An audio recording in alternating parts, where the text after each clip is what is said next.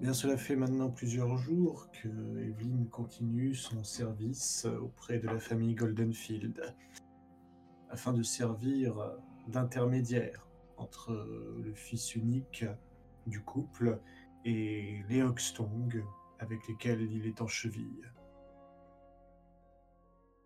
Jusqu'à présent, tu n'as eu qu'à faire aller et venir quelques papiers par l'entremise de Dylan, des plans dissimulés dans un panier de commission, des lettres fournies par le palefrenier à l'adresse d'Aidan.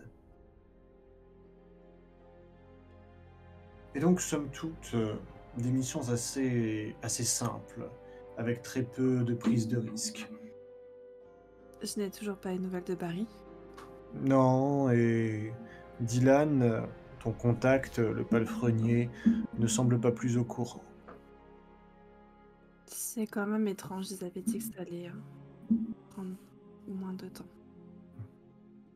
Il te faut néanmoins garder méfiance à l'égard du majordome, Monsieur Kildar, qui est sans cesse sur ton dos, non pas qu'il te soupçonne de quelques malversations ou forfaitures, mais il tient à ce que le service soit à la hauteur de ses maîtres. Maître Goldenfield, comme à son habitude, passe le plus clair de son temps à l'extérieur à administrer les affaires de sa banque, tandis que son épouse, elle, s'occupe de sa participation à des œuvres de charité et représente la famille lors de soirées, dîners mondains, où il fait bien de se faire voir lorsqu'on est un aussi important mécène que l'est sa famille. Un soir, les embaumeurs débarquent, on ne sait pas pourquoi. Non, mauvaise musique. Voilà.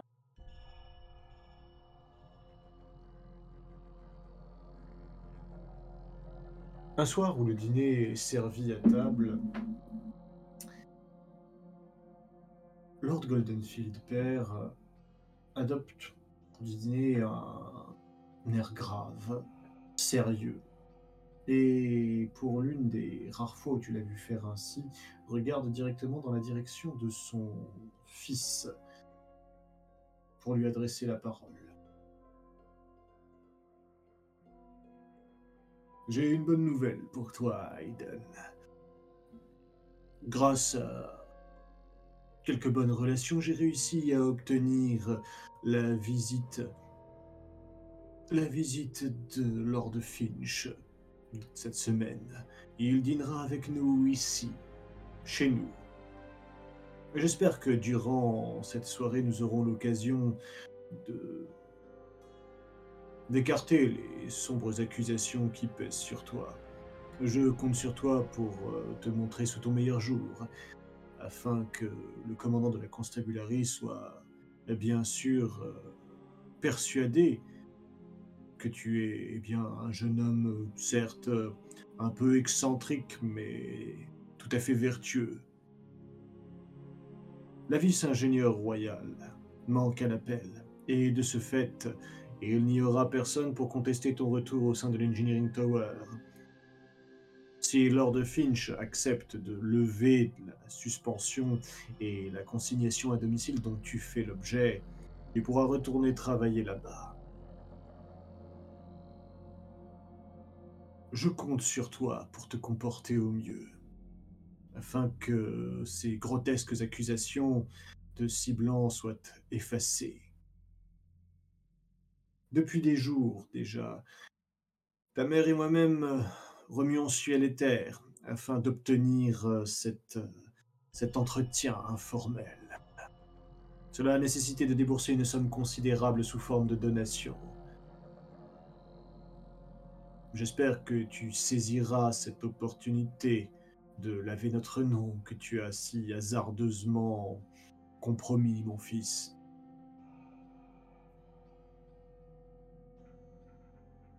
S'il le faut, père, vous n'aviez pas besoin de vous donner tant de mal. J'ai été certain qu'une fois que la greluche d'Anwaller aurait été écartée, il ne faudrait que quelques jours avant que l'Engineering Tower réalise son erreur et me fasse mander en toute urgence. Il n'était pas nécessaire que vous ouvriez les cordons de la bourse.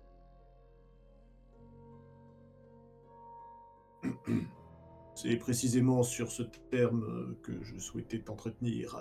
Tes vulgarités et tes provocations puériles à l'égard de personnages notables ne seront pas nécessaires. Lord Finch est connu pour être un homme protocolaire et attaché à une certaine rigueur quant au respect des convenances d'un militaire. Quelle que soit ton opinion sur la vice-ingénieur royale, et qu'il soit justifié ou non, il ne tolérera pas de telles exubérances. Cela pourrait porter à charge contre toi. Je ferai en sorte de me tenir et d'être un parfait petit garçon, ne vous inquiétez pas pour cela. Rien ne me ferait plus plaisir que de retrouver l'Engineering Tower. Je me sens un peu à l'étroit ici. Et l'atelier auquel vous avez généreusement pourvu a atteint sa limite. Je ne peux pas déployer librement mon génie dans un tel cloaque. Un cloaque que nombre de tes confrères de l'université seraient heureux de pouvoir avoir chez eux. Nous avons mis toutes les chances de ton côté afin de nous assurer que tu puisses faire une brillante carrière au sein de l'Engineering Tower, et nous te serons gré de ne pas tout gâcher. Par ailleurs, on nous a rapporté que tu avais réussi à t'attirer l'inimitié de Lord Scoura. Sa famille est très puissante et elle gagne en notoriété dans les circonstances présentes. Il ne doit pas être sans savoir que sa sœur aînée est devenue amirale de la Royal Navy. On a dû m'en toucher deux mots, oui. Je crois que j'ai vu cette horreur qu'ils appellent un vaisseau de guerre être mise à l'eau il y a quelque temps. Assez d'insolence. Au moins tais-toi pendant la présence de Lord Finch. Ta mère et moi ferons en sorte de t'éviter de devoir rester plus longtemps ici. Tu n'auras qu'à t'en féliciter pour ta brillante carrière, et nous-mêmes pour le rayonnement que celle-ci aura sur notre nom.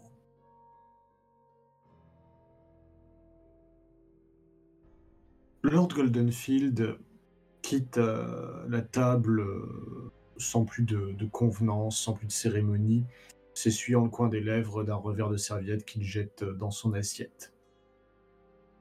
Fatiguée, exaspérée, les épaules basses, Lady Goldenfield se lève de même, tandis que Aidan reste seul à table.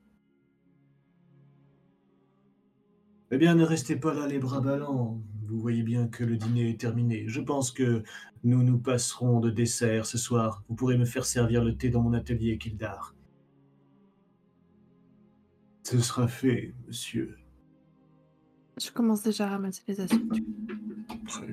Dans un bruit de vaisselle, vous débarrassez et apportez en cuisine les couverts. Kildar fait chauffer du thé et prépare un plateau, tandis qu'à l'étage, tu entends des bruits de marches grinçantes.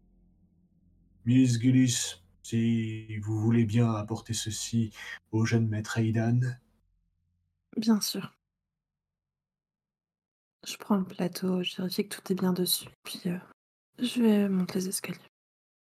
De son côté, Kildar reste en cuisine, et puis sert un cognac sans doute destiné à Lord Goldenfield père.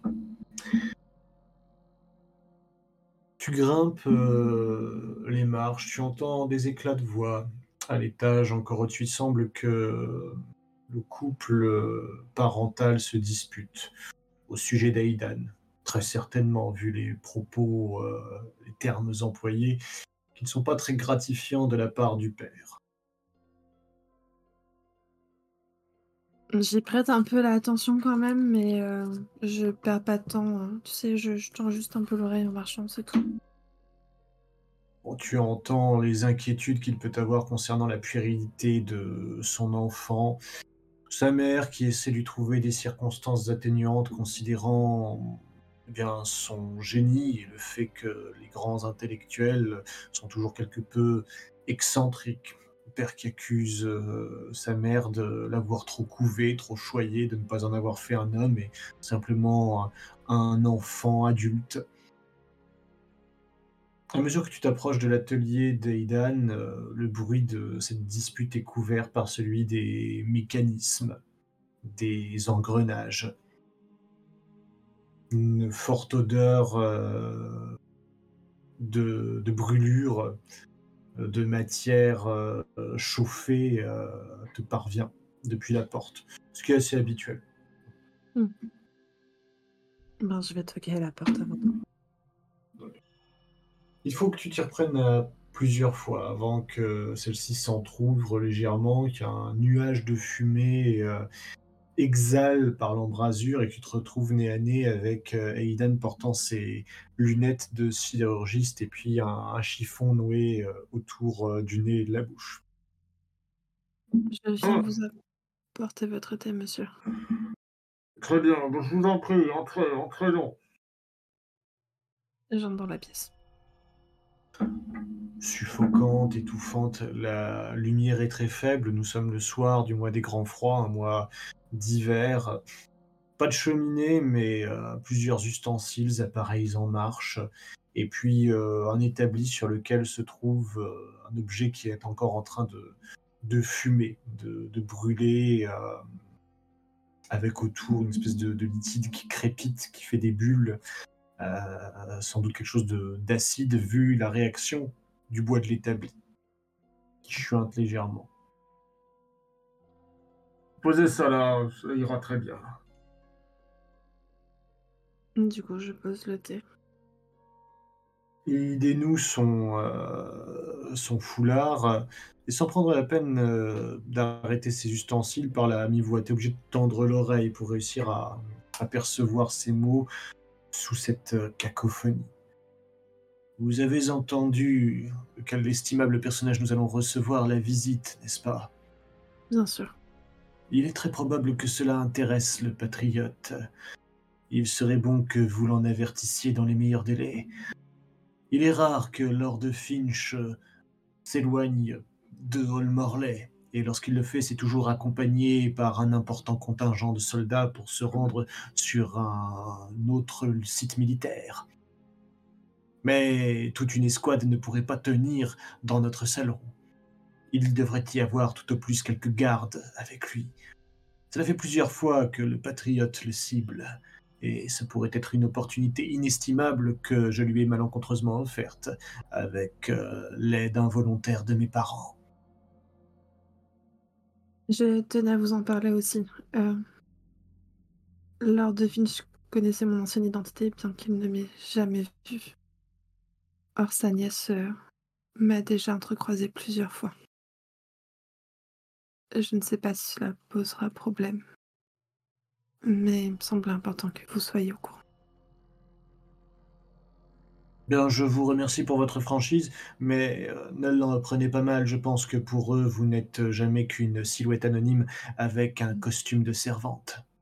Bien sûr. Il n'y a pas à s'en faire. Je suis certain que le Lord comme la petite Lady ne vous reconnaîtront pas. Qu'ils viennent accompagnés d'elle ou pas, d'ailleurs. C'est le privilège que vous autres roturiers avez. Vous faites partie du décor, vous faites ce que vous voulez, quand vous voulez, personne ne vous remarque.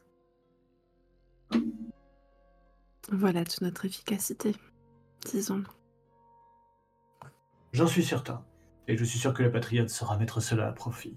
Vous devrez l'avertir le plus vite possible, afin qu'il nous fasse parvenir ses instructions. J'ignore exactement quand cette dînette sera programmée, mais il faudra se tenir prêt. Je fais une petite révérence. C'est-à-dire que j'ai bien compris. Bien, ce sera tout, Miss Gillis. Merci pour le thé. Une bonne soirée à vous. Oui, tout à fait. Excellente à vous également. Tu vois qu'il te raccompagne à la sortie presque en te poussant par le dos et puis renoue son foulard autour de sa bouche en poussant la porte avec le pied. Ouais, je te demanderai pas mon reste non plus. Est-ce qu'on a convenu de quelque chose avec le Patriote, ou moins avec Dylan, si j'avais un message à faire parvenir en urgence? Dylan rôde toujours autour de la maison assez régulièrement à l'occasion des différentes commissions que tu peux avoir à faire. C'est d'ailleurs le livreur officiel des Goldenfield en matière de matériel, d'ustensiles, de fournitures, on va dire, qui ne peuvent être ramenées. Ou sert de coche, puisque la voiture personnelle de Lord Goldenfield est souvent utilisée par lui-même pour ses déplacements professionnels. Donc il est assez facile à contacter et il est probable que tu le vois demain. Ça marche. Ben, du coup, je lui expliquerai demain. De toute façon, je pense pas que là j'ai une commission assez importante pour le faire appeler tout de suite. En effet, ça pourrait être suspect. Donc oui, non, je finis mon travail, du coup je vais en décembre donner un coup de main à Kildar pour tout nettoyer, ranger, enfin vraiment ma popote de tous les jours quoi. Essayer d'être le moins suspect possible.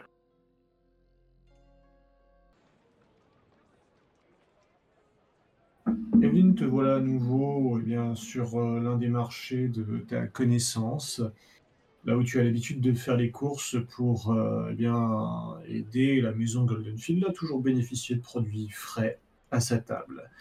Ce marché se trouve à proximité de Knowledge Boulevard, ce qui te permet également de faire quelques courses d'appoint pour Aidan à chacune de ses demandes. C'est là que, d'ordinaire, Dylan fait passer tes messages. Il te conduit à bord de son chariot et puis une fois provision faite, charge le matériel lourd que tu aurais pu acheter au nom des Goldenfield et le ramène à la maison. Ce jour-là, alors que tu reviens auprès de lui, il a l'air un petit peu tendu, presque excité, ce qui est assez rare le concernant depuis que tu le fréquentes. Tu sais que c'est un jeune homme qui peut avoir des élans comme ça passionnés lorsqu'il parle de politique, mais qu'au-delà de ça, il est plutôt calme, posé, voire presque morne dans le quotidien. Tout va bien? Vous allez là? Très, très bien. Il semblerait que votre message soit parvenu aux Patriotes et que ça l'ait suffisamment intéressé. Il vous attend. Il veut s'entretenir avec vous personnellement. Maintenant? Oui, maintenant. Il se trouve à une rue d'ici. Je vais remonter par l'avenue et puis nous descendrons à un moment. Je prétexterai que j'ai besoin de réparer ma roue comme ça. Si jamais nous sommes suivis par quelques forces spéciales, ils n'y verront que du feu. Il a tout prévu. On ne devrait pas avoir de problème, mais on n'est jamais trop prudent. D'accord.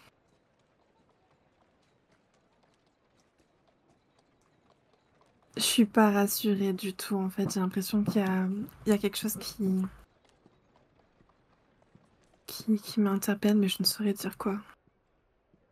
Je reste assez silencieuse sur la route. Je vais surtout regarder les alentours. Très bien. Autour de toi, rien de plus qu'une journée ordinaire à Morlaix. Froide, humide, la pluie dégouline dans le caniveau depuis les toitures à colombage. Sous leur capuche, leur chapeau à large bord, les autres citoyens de Wyndon t'ignorent copieusement. Tu fais partie du paysage, ainsi que Dylan. Une patrouille de tuniques vertes passe à côté de vous, sans même vous jeter un regard. Et puis, comme il l'a annoncé, en empruntant une rue, il arrête à un moment son chariot à proximité d'une de ces ruelles étroites, de ces coupes-gorges qui permettent de traverser entre des bâtiments mitoyens et de rejoindre une avenue voisine.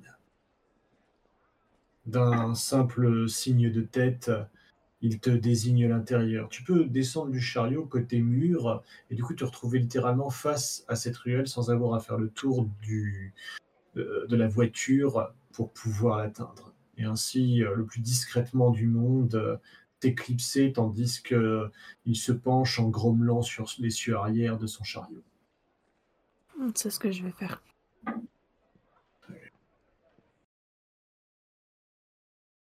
t'enfonces dans la ruelle et au bout de celle-ci se trouvent trois hommes, à l'air assez inquiétant. Tu vois deux types qui ont des allures d'hommes de main, l'œil vigilant, alerte, plutôt costaud. Tu vois qu'ils sont armés. Pour l'un d'un braquemar, l'autre d'une matraque à la ceinture. Et puis derrière eux, adossé au mur, se trouve un homme vêtu d'un costume de ville intégralement noir,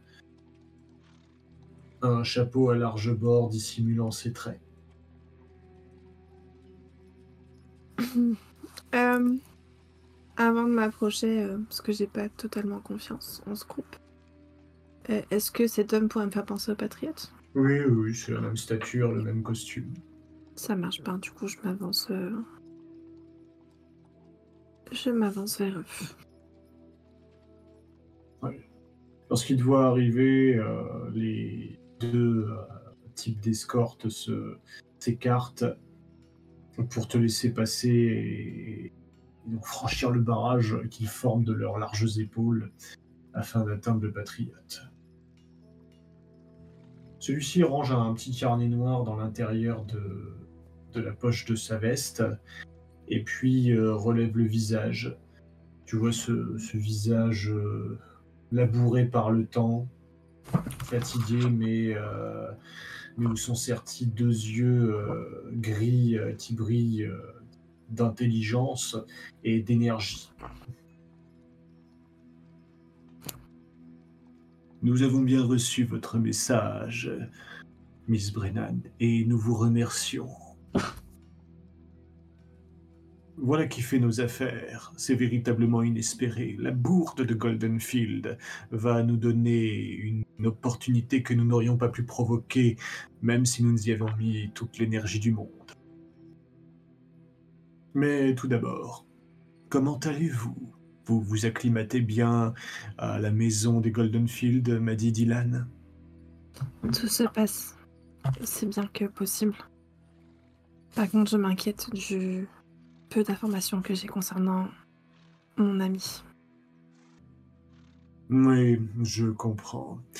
Je ne voulais pas les confier à Dylan, car s'il devait être pris, il aurait été facile pour un interrogateur avisé de faire quelques liens.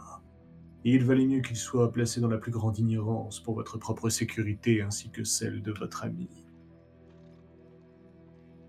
D'autres tractations avec les Elderbones se passent peut-être un peu moins bien que je l'avais présumé.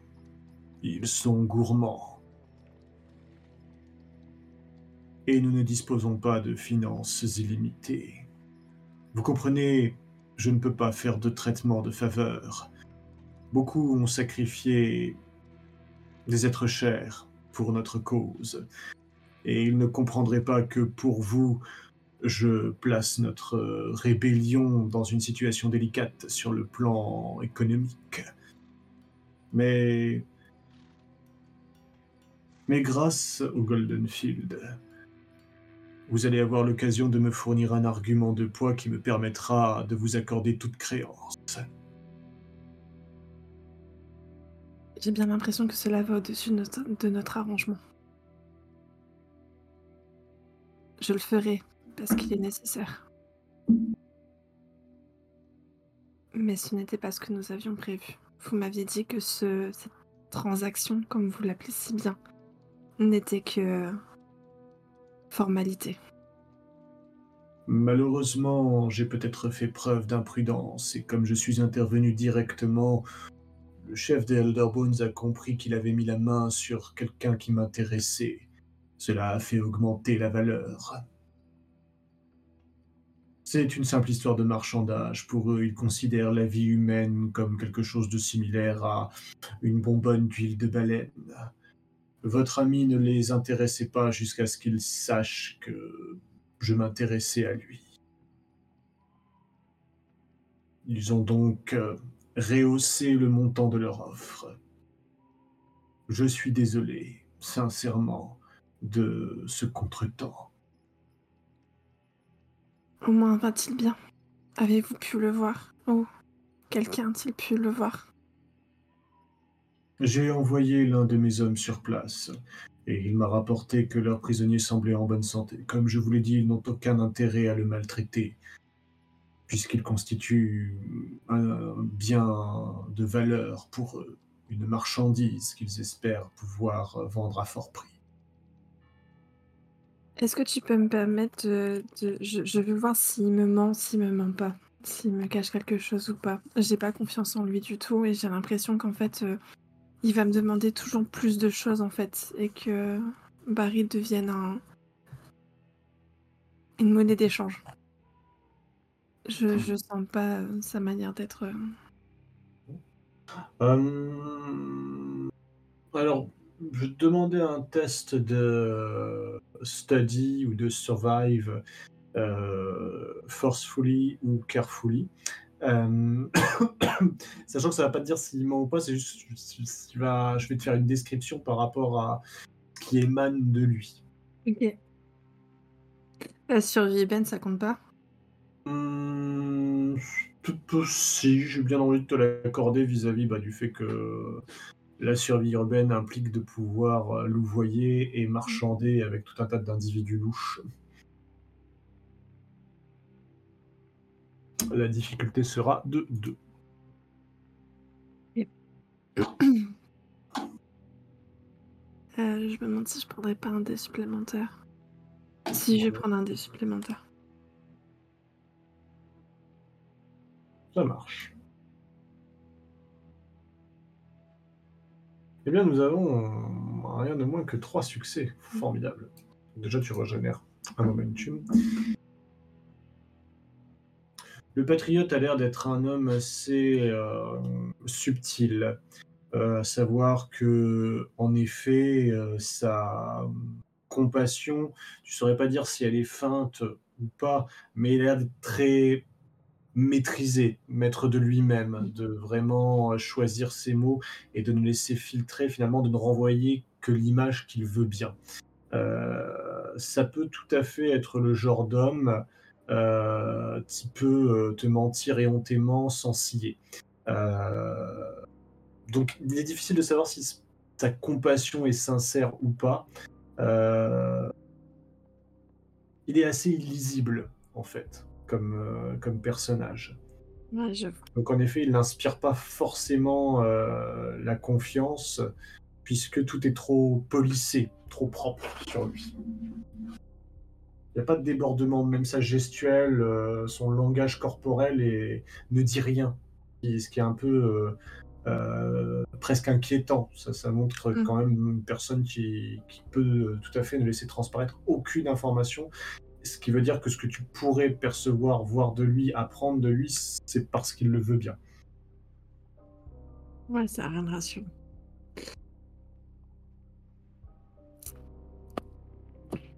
Quels sont les ordres, du coup? Fort simple. Vous n'aurez qu'à nous faciliter l'extraction de notre cible. Par chance, vous êtes déjà introduite dans la place. Et cela sera un véritable jeu d'enfant. Vous n'aurez qu'à verser ceci dans un breuvage quelconque que vous servirez aux gardes qui seront, je n'en doute pas, en faction à la porte arrière du bâtiment. Là où Maître Isilgan a l'habitude de vous déposer à chacune de vos petites escapades pour faire les courses. Nos hommes s'introduiront dans la demeure et, profitant de la surprise, ils se saisiront de notre otage afin de l'amener en lieu sûr. Une fois qu'elle sera entre nos mains, nous pourrons faire pression sur certaines personnes du gouvernement afin d'obtenir ce que nous voulons.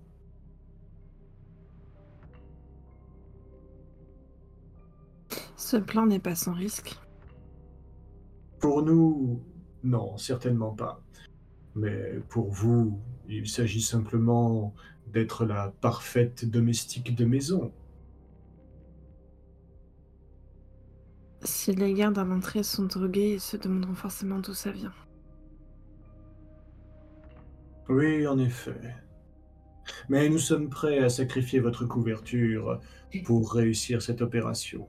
Si nécessaire, nous vous extrairons également. Je n'en doute pas. Et vous pourrez ensuite être réunis avec votre ami, car la prise que nous ferons ce jour-là sera telle que les autres Hoxtong ne pourront plus m'accuser de favoritisme en déboursant sans compter pour obtenir votre récompense. Vous aurez réussi à nous apporter une victoire que d'autres ont échoué de nombreuses fois à remporter.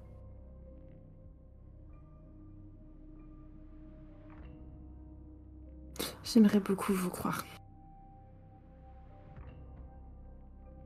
Je comprends que vous soyez méfiante. De ce que je sais de vous, vous n'avez pas eu la vie facile depuis le jour de l'Audience Rouge, comme de nombreux citoyens de cette ville. Vous améliorez grandement leur sort en nous aidant, ainsi que le vôtre, bien sûr. Je doute que vous trouviez une meilleure vie à l'extérieur de ces murs. Et il est injuste que des personnes qui sont nées et ont grandi à Wyndon soient poussées à l'exil par ce gouvernement fantoche. Si nous arrivons à nos fins, vous ne serez plus obligés de partir. Vous pourrez vivre heureuse ici avec votre ami et pourquoi pas vos enfants. Je suis certain que le nouveau gouvernement vous sera si reconnaissant qu'il vous accordera tout ce qui est nécessaire pour avoir votre propre maison d'accueil de jeunes déshérités. Le jeu en vaut certainement la chandelle. Ce que vous dites pour un rêve. Tout le monde rêverait d'une chose pareille. Moi la première. Nous verrons bien ce qu'il en est. Je ferai ce que vous me demandez. Mais j'espère que vous tiendrez parole. Je m'y engage. Ne vous laissez pas aller au cynisme, Miss Brennan. À quoi bon être morléen si l'on ne rêve même plus?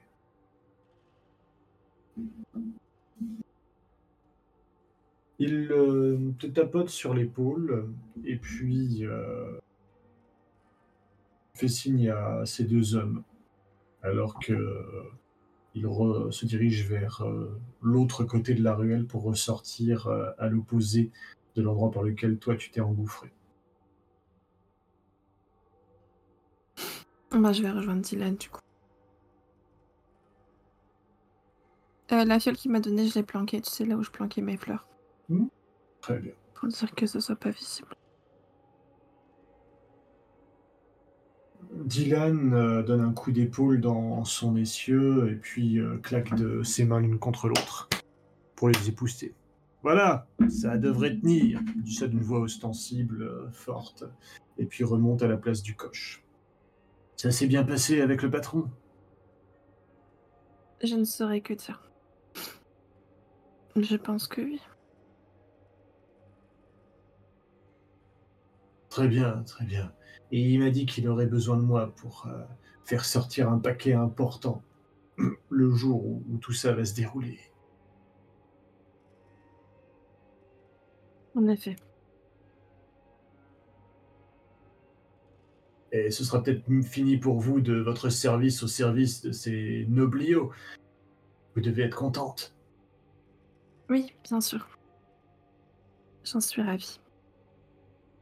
Franchement, j'aimerais pas être à votre place. Ça va être insupportable d'entendre Aidan se plaindre et fanfaronner toute la journée.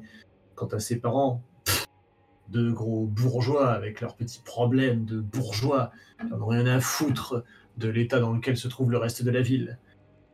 Ils ont beau jeu de financer le nouvel hôpital public sur les liberties et de jouer les mécènes à droite à gauche. Forcément, ils peuvent se le permettre.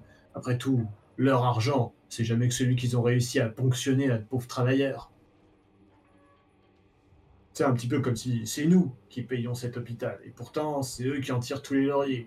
Ils dînent à la table de nantis, de lords, et accueillent même des chefs militaires chez eux pendant qu'on crève la faim et que c'est des types comme moi et des filles comme vous qui seront placés en première ligne sous les uniformes verts.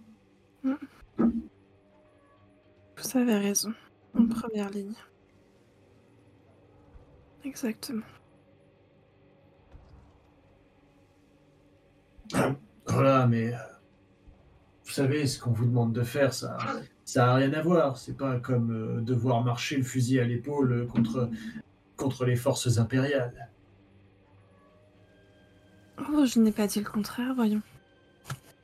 Je le sais bien.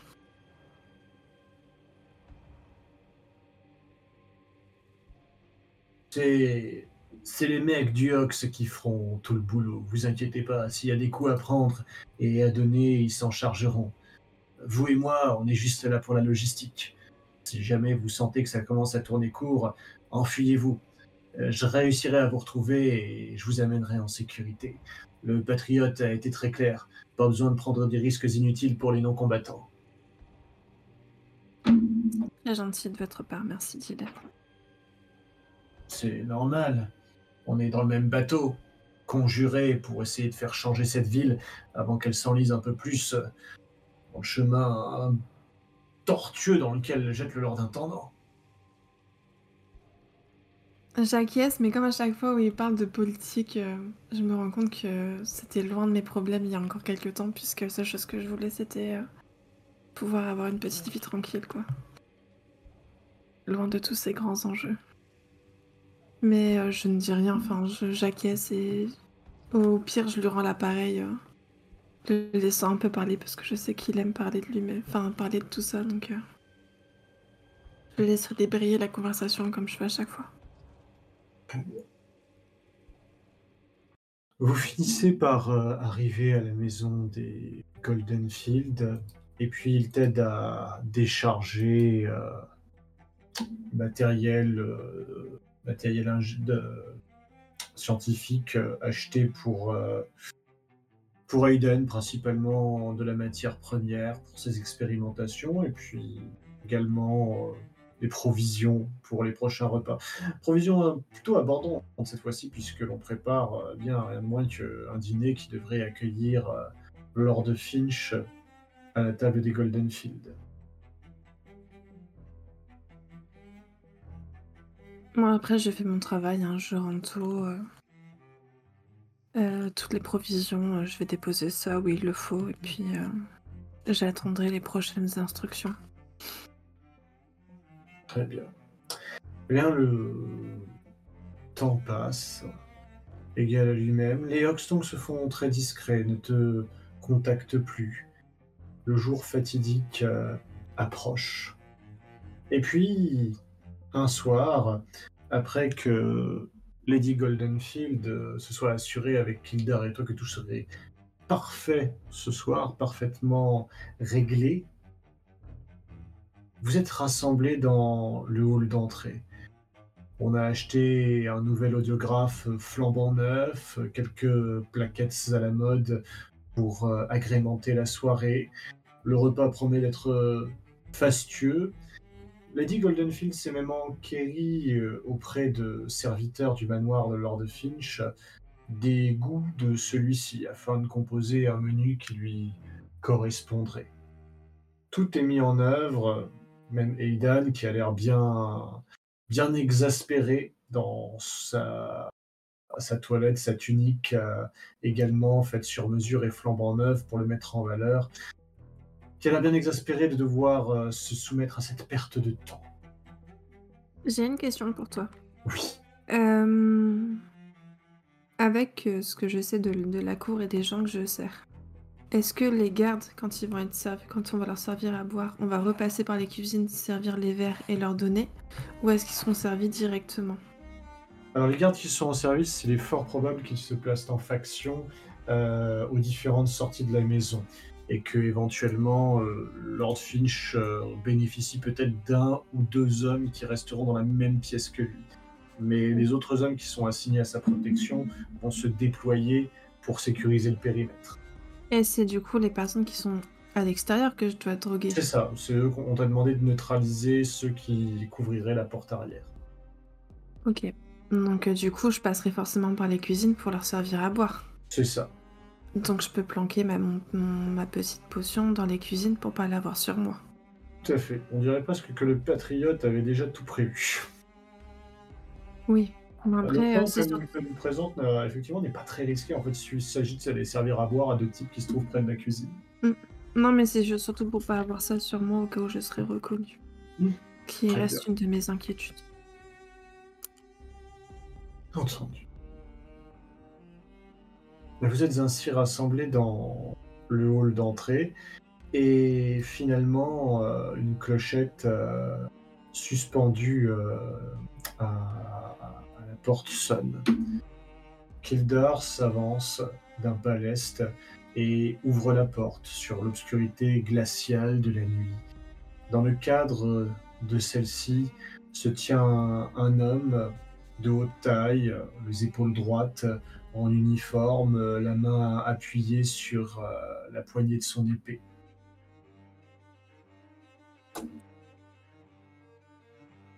Lord Goldenfield s'avance. Le contre-jour plonge le visage de l'homme dans la pénombre. Il le salue, s'incline, et le soldat entre à l'intérieur, époussetant ses épaulettes. Tu vois un homme d'âge moyen, brun, une épaisse moustache. Le commandant de la Constabulary s'excuse de ne pouvoir donner suite à votre sollicitation, à votre invitation, pardonnez-moi. Néanmoins, l'état dans lequel il se trouve ne lui permet pas d'être des vôtres ce soir. Aussi est-ce sa représentante, Lady Maureen Finch, qui sera votre invitée. Il s'écarte, et juste derrière lui se trouve une petite jeune fille qui doit avoir dans les 11 ans, vêtue d'un uniforme taillé à sa mesure, un sabre trop long pour elle pendant en bandoulière à sa ceinture, une cape courte jetée sur ses épaules. Elle entre à l'intérieur et tu ne peux t'empêcher de saisir l'expression de déception qui traverse à un bref instant le visage de Lord Goldenfield alors qu'il s'incline à son attention. Lady Finch, c'est un véritable plaisir de vous compter parmi nous ce soir. J'espérais que votre oncle... Mon oncle est en rémission. Comme vous l'a dit mon garde, c'est moi qui le représente ce soir. Veuillez excuser le commandant de la Constabulary.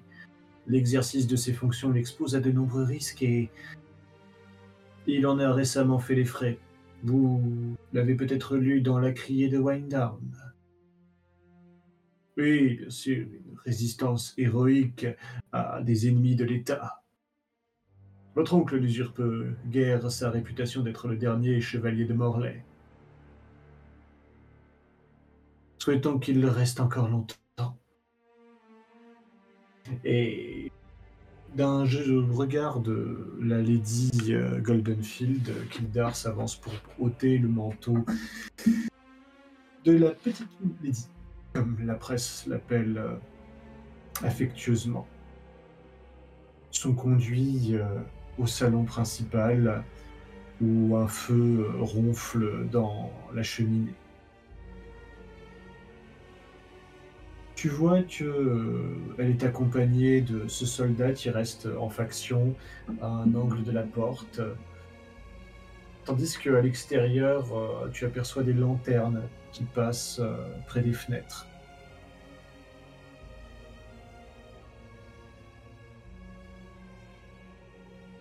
On insère une plaquette audiographique et un apéritif est servi. Tandis que la discussion tourne autour des affaires de la cour en ce moment. Que fais-tu? Est-ce qu'on avait convenu avec le Patriote un message pour annuler la mission? Du tout. Est-ce que Dylan serait possiblement à proximité? Sans doute, puisque c'est lui qui est chargé de récupérer l'otage... lorsque celui-ci sera entre leurs mains.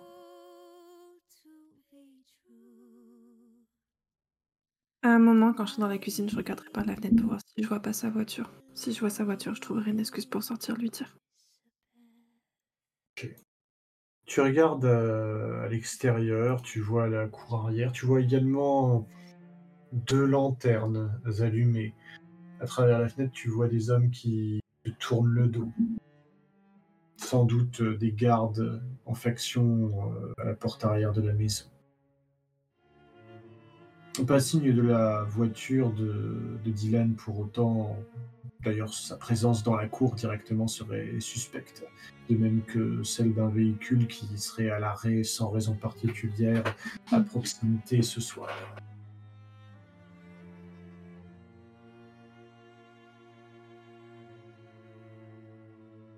Il n'y a pas de raison particulière pour sortir de la maison. Je veux dire, le bois ne se retrouve pas dans un espace à l'extérieur où... Non, il y a une petite cabane dans la cour où il y a des ustensiles de jardinage, ce type de choses assez diverses, à l'autre bout de la cour. D'accord. Après, il est probable, comment dire, que les Hoxton ne soient pas loin, puisqu'ils doivent pouvoir surveiller les gardes à l'arrière et attendre qu'ils aient l'air d'être neutralisés pour pouvoir intervenir. Pour ça, il faudrait que je puisse sortir. Et ce serait plus que suspect de sortir maintenant.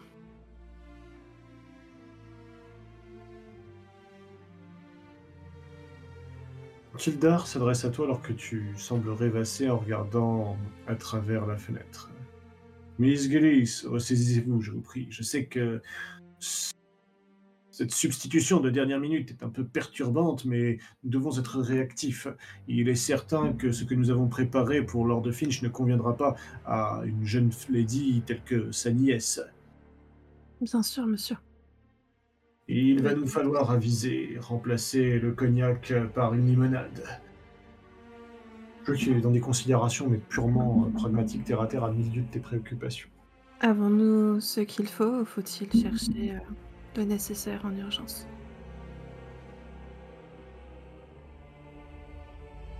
Eh bien, ça va nécessiter un test de ta part.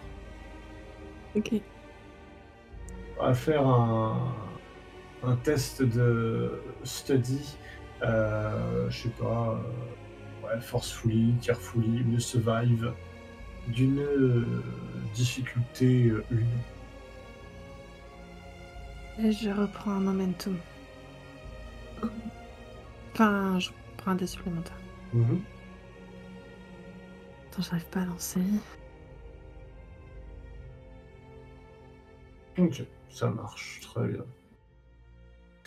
Là, comment dire, il se trouve qu'au niveau de votre stock, il vous reste simplement en termes de liqueur qui serait appropriée pour une enfant, finalement, une bouteille de limonade dans un placard. Ce serait con qu'elle tombe. Ouais, non, mais c'est ce que j'étais occupée de me dire. En fait, s'il regardait pas, je l'aurais planqué un peu plus au fond, en mode, bah, il n'y en a plus. Par contre, si elle regarde, je pense que au moment de la sortir, je vais la faire tomber. Ok, ça marche. Bah, comment dire, il te fait confiance, tu vois, pendant que tu cherches, il est en train d'aviser vis-à-vis du menu. Il est concentré, donc tu peux tout à fait planquer ça au fond et prétexter qu'il n'y a plus de cours. Ok, ouais, je vais vraiment la planquer de manière à ce qu'on ne la voit pas, tu sais... Avant de te dire, je suis vraiment désolée, mais on n'a plus du tout de limonade. Nous ne pouvons tout de même pas servir à Lady Finch simplement de l'eau puisée au puits local. Réfléchissons. Bon, ce n'est pas grave. Vous allez aller au salon de thé le plus proche et vous paierez ce qu'il faut pour pouvoir emporter une pleine carafe. D'accord. Ça fait pas vraiment partie des convenances, mais je suis certain que le personnel saura comprendre. S'il rechigne à cause du contenant, vous n'avez qu'à emporter n'importe quelle bouteille, videz-la dans l'évier, et puis ils n'auront qu'à la remplir avec... Enfin, vous avez compris. Faites vite. Nous ne devons pas faire patienter Lady Finch. Bien sûr. Je m'habille en urgence et puis je sors. Très bien.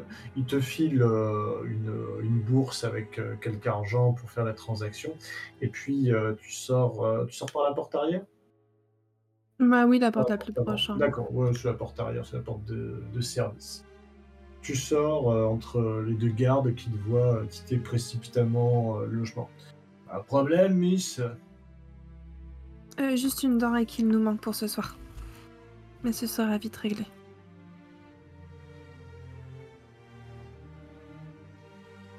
Et j'attends pas réellement de réponse en fait. Ils opinent, ils comptent pas quitter leur poste pour t'accompagner et ils te laissent t'éloigner.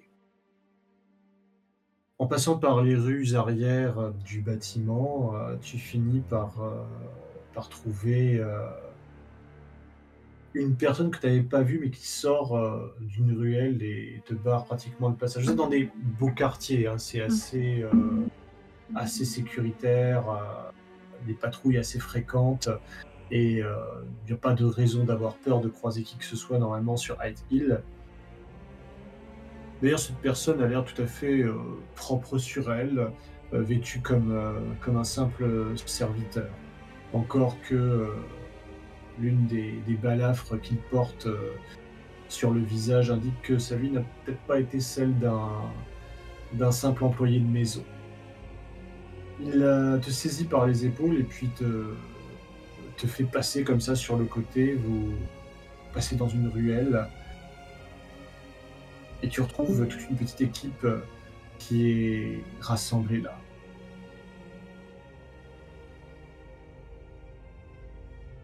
Il t'interroge du regard. Il n'est pas là. On a pourtant bien vu le fiacre des Finch se garer devant la maison Goldenfield. Tu vois que c'est Dylan qui parle. Il n'est pas là, c'est un représentant. Quel représentant ? Sa nièce. Les hommes, les femmes qui sont là se regardent les uns les autres. Tu comptes une demi-douzaine de personnes. Il avait dit que ça pourrait arriver. Après tout, le vieux Finch a été sévèrement blessé par Mahon avant qu'il rende l'âme. Ça fera l'affaire. C'est suffisant pour qu'on puisse faire pression.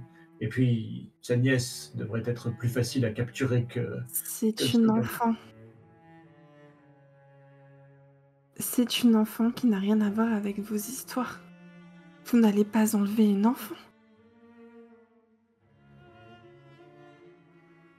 C'est une enfant qui porte l'uniforme.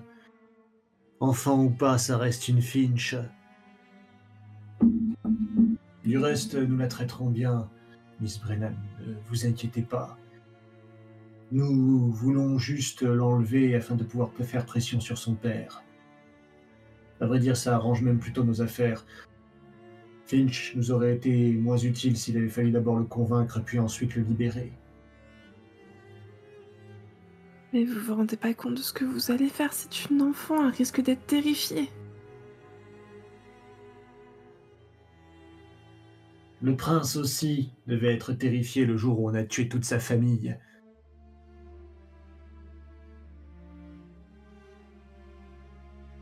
Enfant ou pas, elle est impliquée.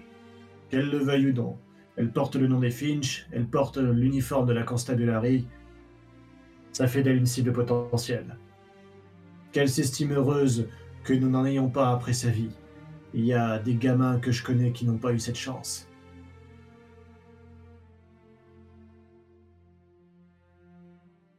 Je crois que la personne qui dit ça a un air assez sombre. Une chèvre ressasse des vieux souvenirs. J'ai de la limonade à aller chercher.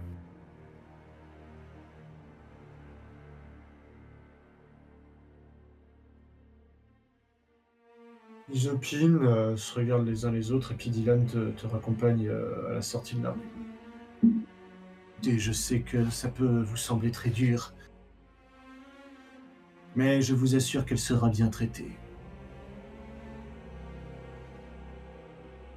Vous comptez bien nous aider, n'est-ce pas? Est-ce que j'ai réellement le choix? On a toujours le choix, Miss. Il faut simplement être prêt à l'assumer. Si vous le faites de mauvaise grâce, qu'à cela ne tienne, mais vous le ferez quand même. Ne prenez pas une décision pour ensuite accuser les autres d'être responsables de celle-ci. Je serai responsable de mes propres décisions. Mais je ne la prends pas ça sans penser à mal, vous savez, c'est juste que nous sommes en guerre et capturer la petite lady pourrait permettre d'épargner de très nombreuses vies. Pensez à tous ces jeunes qui se sont enrôlés sous l'étendard de la Constabulary. Tout ce qu'on veut, c'est empêcher cette guerre d'éclater en mettant à bas le Lord Intendant. Alors si il faut effrayer une petite nobliote, qu'à cela ne tienne. Elle ne sera pas blessée, ne vous inquiétez pas. J'espère juste que vous vous trompez pas de combat, c'est tout. Je comprends vos causes. J'ai juste un peu peur des conséquences qu'il y aura derrière.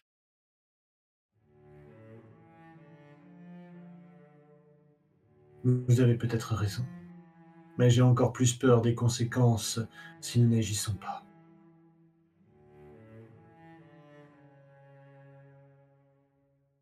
Allez, dépêchez-vous, sinon ils vont commencer à avoir des soupçons. Je m'en vais, du coup. On les descend derrière toi, tu vois qu'ils étaient tous vêtus un peu comme du personnel de service, des uniformes sans doute dérobés ou achetés de gens de maison. Je suis un peu curieuse de retrouver autant de domestiques rassemblés sous la pluie dans une rue au même endroit. Mais ça leur aura sans doute permis de pouvoir rentrer dans Hyde Hill et de déjouer la vigilance des patrouilles, puisque à part les aristocrates, il est fréquent de voir des cohortes de tes semblables, des roturiers à leur service qui vont, qui viennent pour eh bien, satisfaire tous leurs caprices. Tu trouves sans difficulté un salon de thé à proximité de la maison Goldenfield où tu expliques la situation au personnel qui pourvoit à ta demande en échange de la somme sans faire de chichi. On remplit la bouteille que tu as apportée et puis tu peux retourner sans encombre à la maison Goldenfield. Si ce n'est la gêne de cette pluie qui ne cesse de s'abattre sur Wyndon comme à l'accoutumée. En tous les cas, j'y vais. Peut-être avec un peu moins d'entrain qu'à l'aller, mais j'y vais tout de même. Tu vois les deux gardes à la porte arrière qui sont calfeutrés contre le mur, leurs capuches jetées sur leur visage, la cape courte de leur uniforme fermée devant leur poitrine, et qui prennent la flotte. Hein. Très clairement, il n'y a pas de guérite, mais ils sont néanmoins fidèles au poste, refusant le confort de rentrer à l'intérieur et honorant leur charge de garde. Monsieur, avant que je rentre, souhaitez-vous avoir quelque chose à boire? L'un d'eux se redresse un peu tremblotant, le visage maculé de pluie, avec un regard d'espoir, tandis que le second s'époux. Bien aimable, miss, mais jamais pendant le service. Nous nous reposerons lorsque nous aurons rempli notre mission.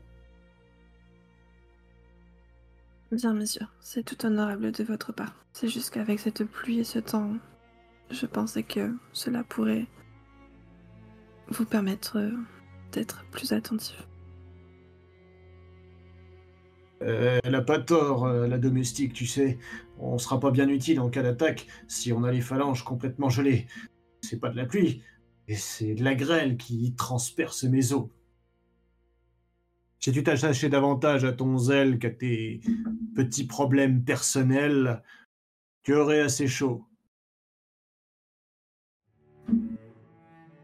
L'autre se renfrogne et puis se recroqueville, les bras croisés sous sa cape en tremblotant. Tandis que l'autre, celui qui est zélé, demeure raide, droit, le dos contre le mur.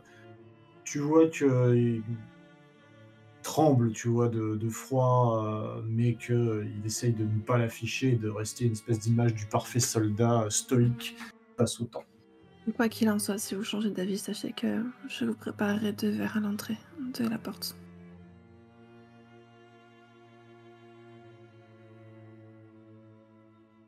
Le frigorifié regarde le zélé plein d'espoir, qui lui rend un regard courroucé.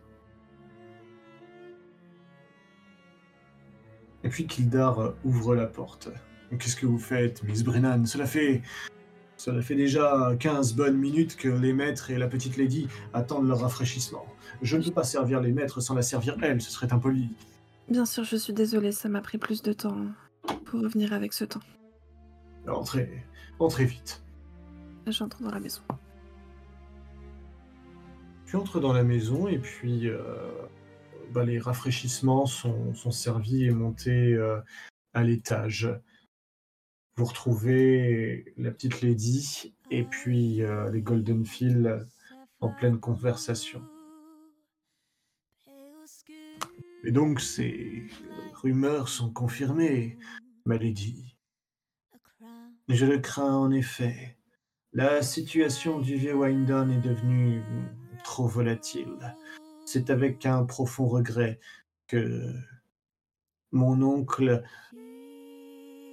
s'est rangé du côté du Lord Intendant. Les Highlands seront déployés pour rétablir l'ordre et la sécurité dans le Leith et Southstone. L'on dit que ce sont des troupes expérimentales, normalement chargées d'assurer la première ligne en cas de confrontation avec l'infanterie impériale. Déployer de tels soldats dans le vieux Wyndon est une nécessité que les sujets résidant là-bas ont rendu inévitable en collaborant étroitement avec des insurgés et des ennemis de l'État.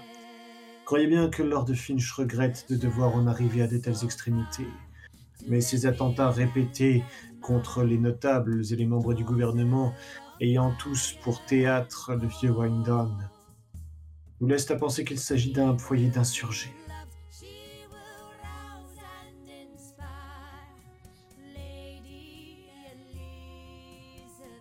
T'entends ces bribes de conversation au moment où tu sers les rafraîchissements avec Kildar. La petite lady, étant fort bien éduquée, lève les yeux dans ta direction pour t'accorder un signe de tête reconnaissant.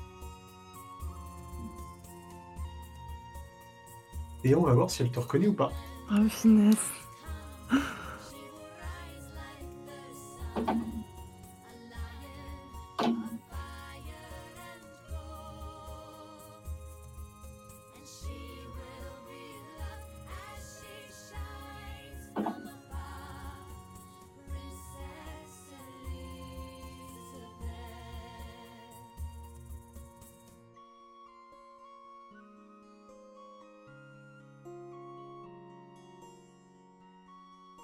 C'est bien, j'ai du chaos, je vais lui donner un point supplémentaire.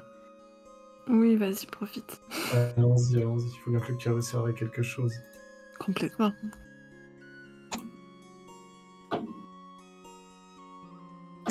Là, tu as fort de la chance. Tu vois ces grands yeux d'enfant t'ici en t'observant quelques instants, tu sens ton cœur s'arrêter, ton sang ne faire qu'un tour... Et puis, elle incline la tête, fermant les yeux, te remercie en prenant le verre que tu lui tends et en le portant à ses lèvres, en reportant son attention sur les Goldenfield. Je lui fais aussi une petite révérence, comme la coutume le veut, avant de m'éloigner, continuer mon travail. T'entends la conversation qui se poursuit. Eh bien, nous devons nous réjouir du rétablissement de l'ordre et de la sécurité dans cette partie de Wyndon. J'étais certain que votre oncle entreprendrait de fortes mesures afin de conforter le Lord Intendant dans la certitude que toute la capitale se tiendra derrière lui. qu'il arrachera à cette mauvaise herbe qui grandit depuis trop longtemps dans cette partie de la ville. Il est impossible d'y faire des affaires, tant les résidents sont retors et impropres au progrès, attachés à des traditions vétustes qu'ils chérissent plus que le progrès et le bien de leurs propres enfants. Mais j'imagine que le déploiement des Highlands va susciter un coût supplémentaire pour l'État et que par ailleurs, la production de leur équipement va devoir être augmentée. Ce sera une première expérimentation les concernant et sans doute quelques défaillances des modèles originaux seront-elles relevées. Les Highlands ont déjà eu l'occasion de s'illustrer le jour de l'audience rouge lors des Goldenfield. Pour l'heure, ils satisfont parfaitement les attentes de notre Lord Intendant. Mais je suis certain que des améliorations, puis t'entends, en fait, qui s'éloignent à mesure que tu t'éloignes du salon, seraient possibles si des ingénieurs talentueux se repenchaient sur leur conception. Et il se trouve que... se retrouve à nouveau en cuisine avec Kildar qui a l'air comme un général en train de commander la plus grande bataille de l'histoire de l'Empire des îles. Et, nous avons évité la catastrophe grâce à votre célérité.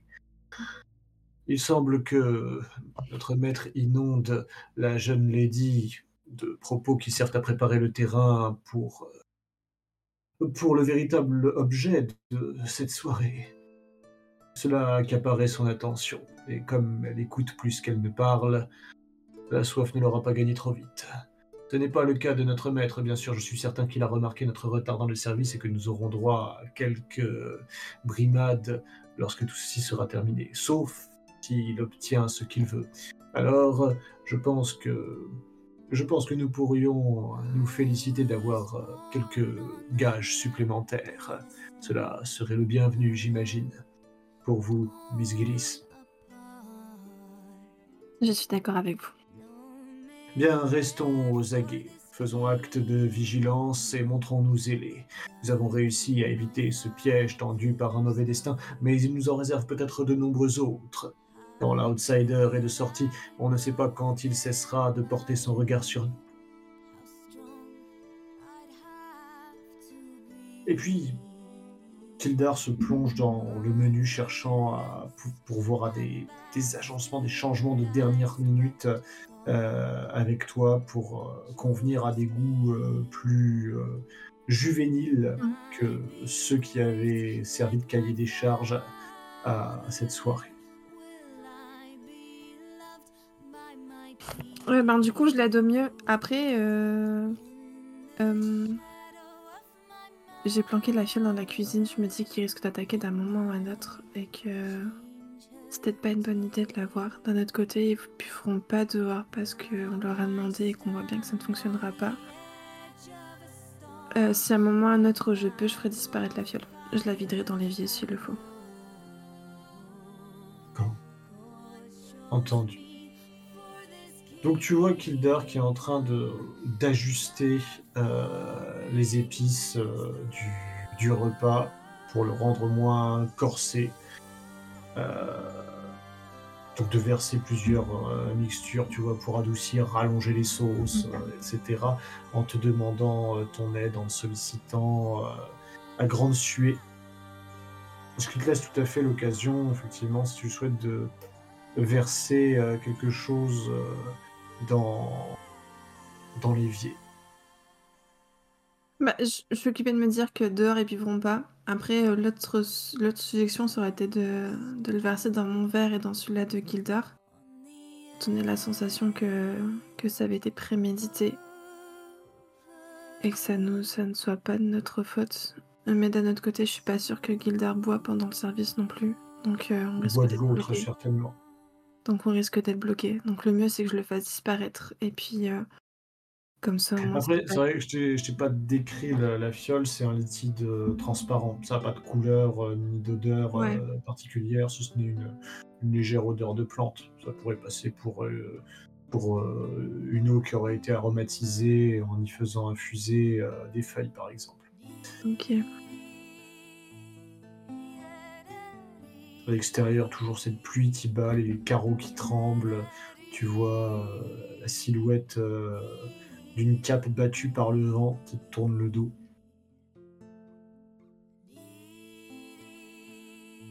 Il va être l'heure de faire je vais la vider dans l'évier parce que si c'est nous qui sommes empoisonnés, le patriote comprendra que j'ai essayé de le doubler. Si jamais la fiole disparaît dans l'évier, ben le poison n'a juste pas fait effet et du coup ce n'est pas mon problème.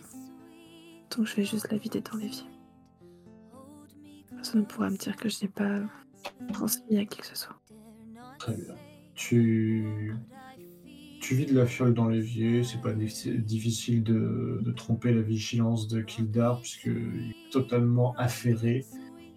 Et puis vous montez le plat principal, vous retrouvez le bruit des conversations découvertes tandis que Lady et Lord Goldenfield essaient de faire comprendre à la jeune Lady Finch que la sanction dont est victime leur fils est tout à fait disproportionnée, et que certes il a mal agi, mais qu'il n'y avait aucune malveillance et qu'après tout il n'y a eu aucune conséquence. Qu'après tout, pas de progrès sans risque. Donc le repas se passe dans bien l'ordre le plus total, sans fausse note.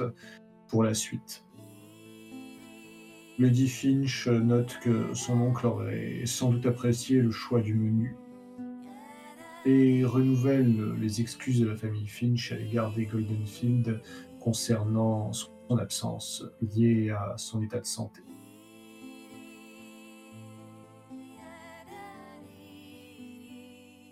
Les heures passent. Si je peux, à un moment, j'irai demander dehors s'ils veulent la boire ou pas. Ça marche. Avec deux verres. Un petit test de conversation, le style que tu veux, d'une difficulté. Ce sera en opposition avec celle des soldats. On va juste changer la musique puisqu'on est à l'extérieur maintenant. Oula, attention. Non, c'est pas celle-là. Je crois qu'il me reste encore un dé. Non, tu sais. Absolute. Oui, ben je vais mettre un dé supplémentaire. Ça marche. En opposition avec un Constel.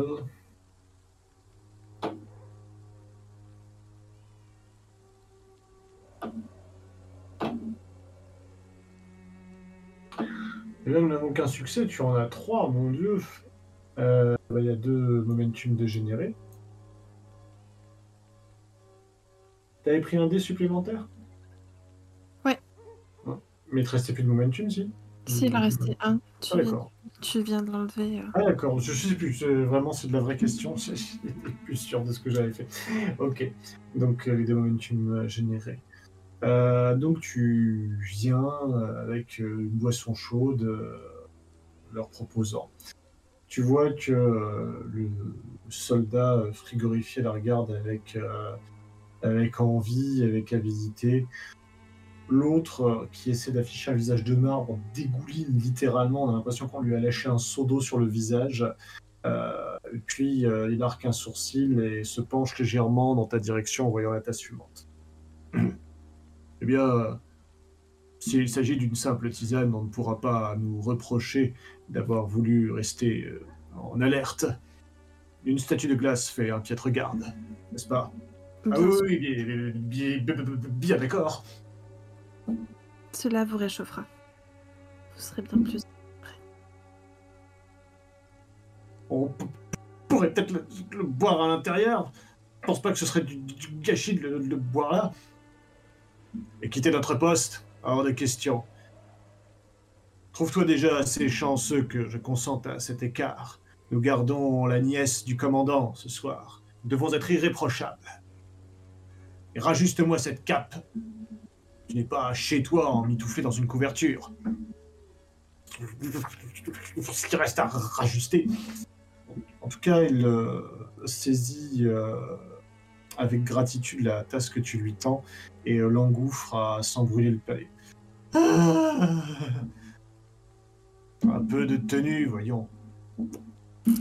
L'autre te remercie, saisit lentement la tasse que tu lui portes et puis boit à lente gorgée, restant le regard fixé vers la sortie de la cour, la main libre sur son épée.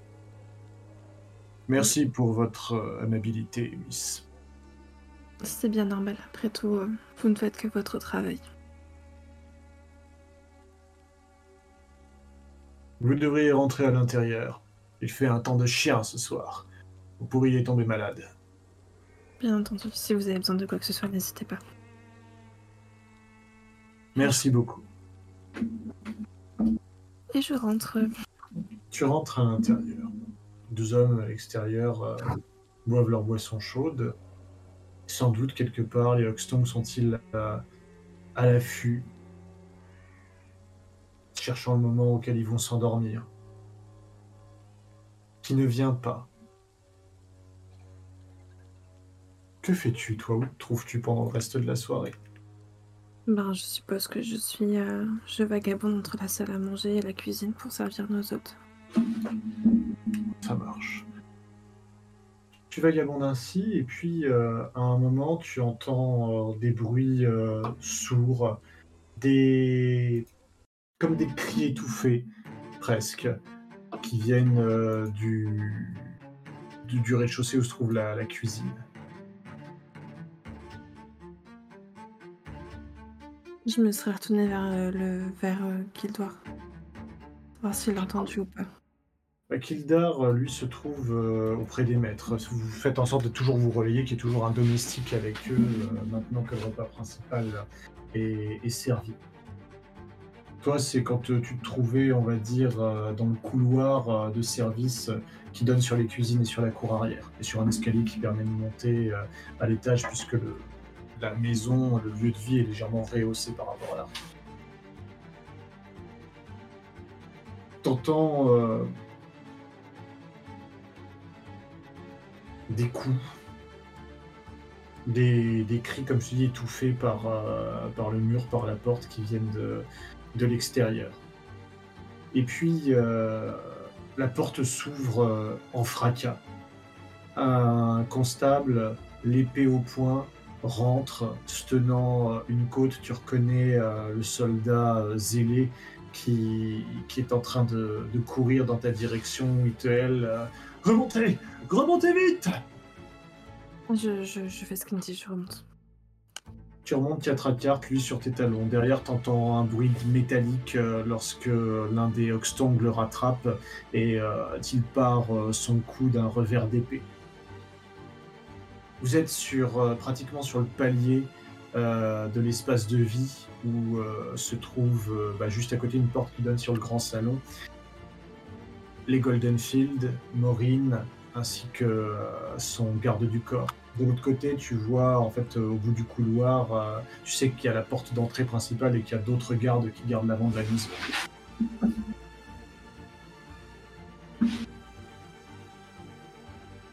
que tu fais quelque chose en particulier? Bah écoute, au point où j'en suis, je recule vers la place où se trouve... nos maîtres, quoi. Ça marche. Tu arrives là-bas en sueur, haletante. On voit que tu viens juste de courir. On t'a entendu monter 4 à 4. Le garde se redresse, porte la main à son épée, tandis que les maîtres également sont un peu alertés par ton attitude. Eh bien, Miss, que signifie cette irruption? Il y a des personnes qui sont entrées dans la maison.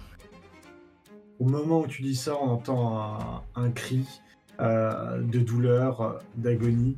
Le garde personnel de Lady Finch passe la tête par l'embrasure de cette grande double porte qui est restée ouverte, qui est coulissante pour la mettre au service de se dérouler.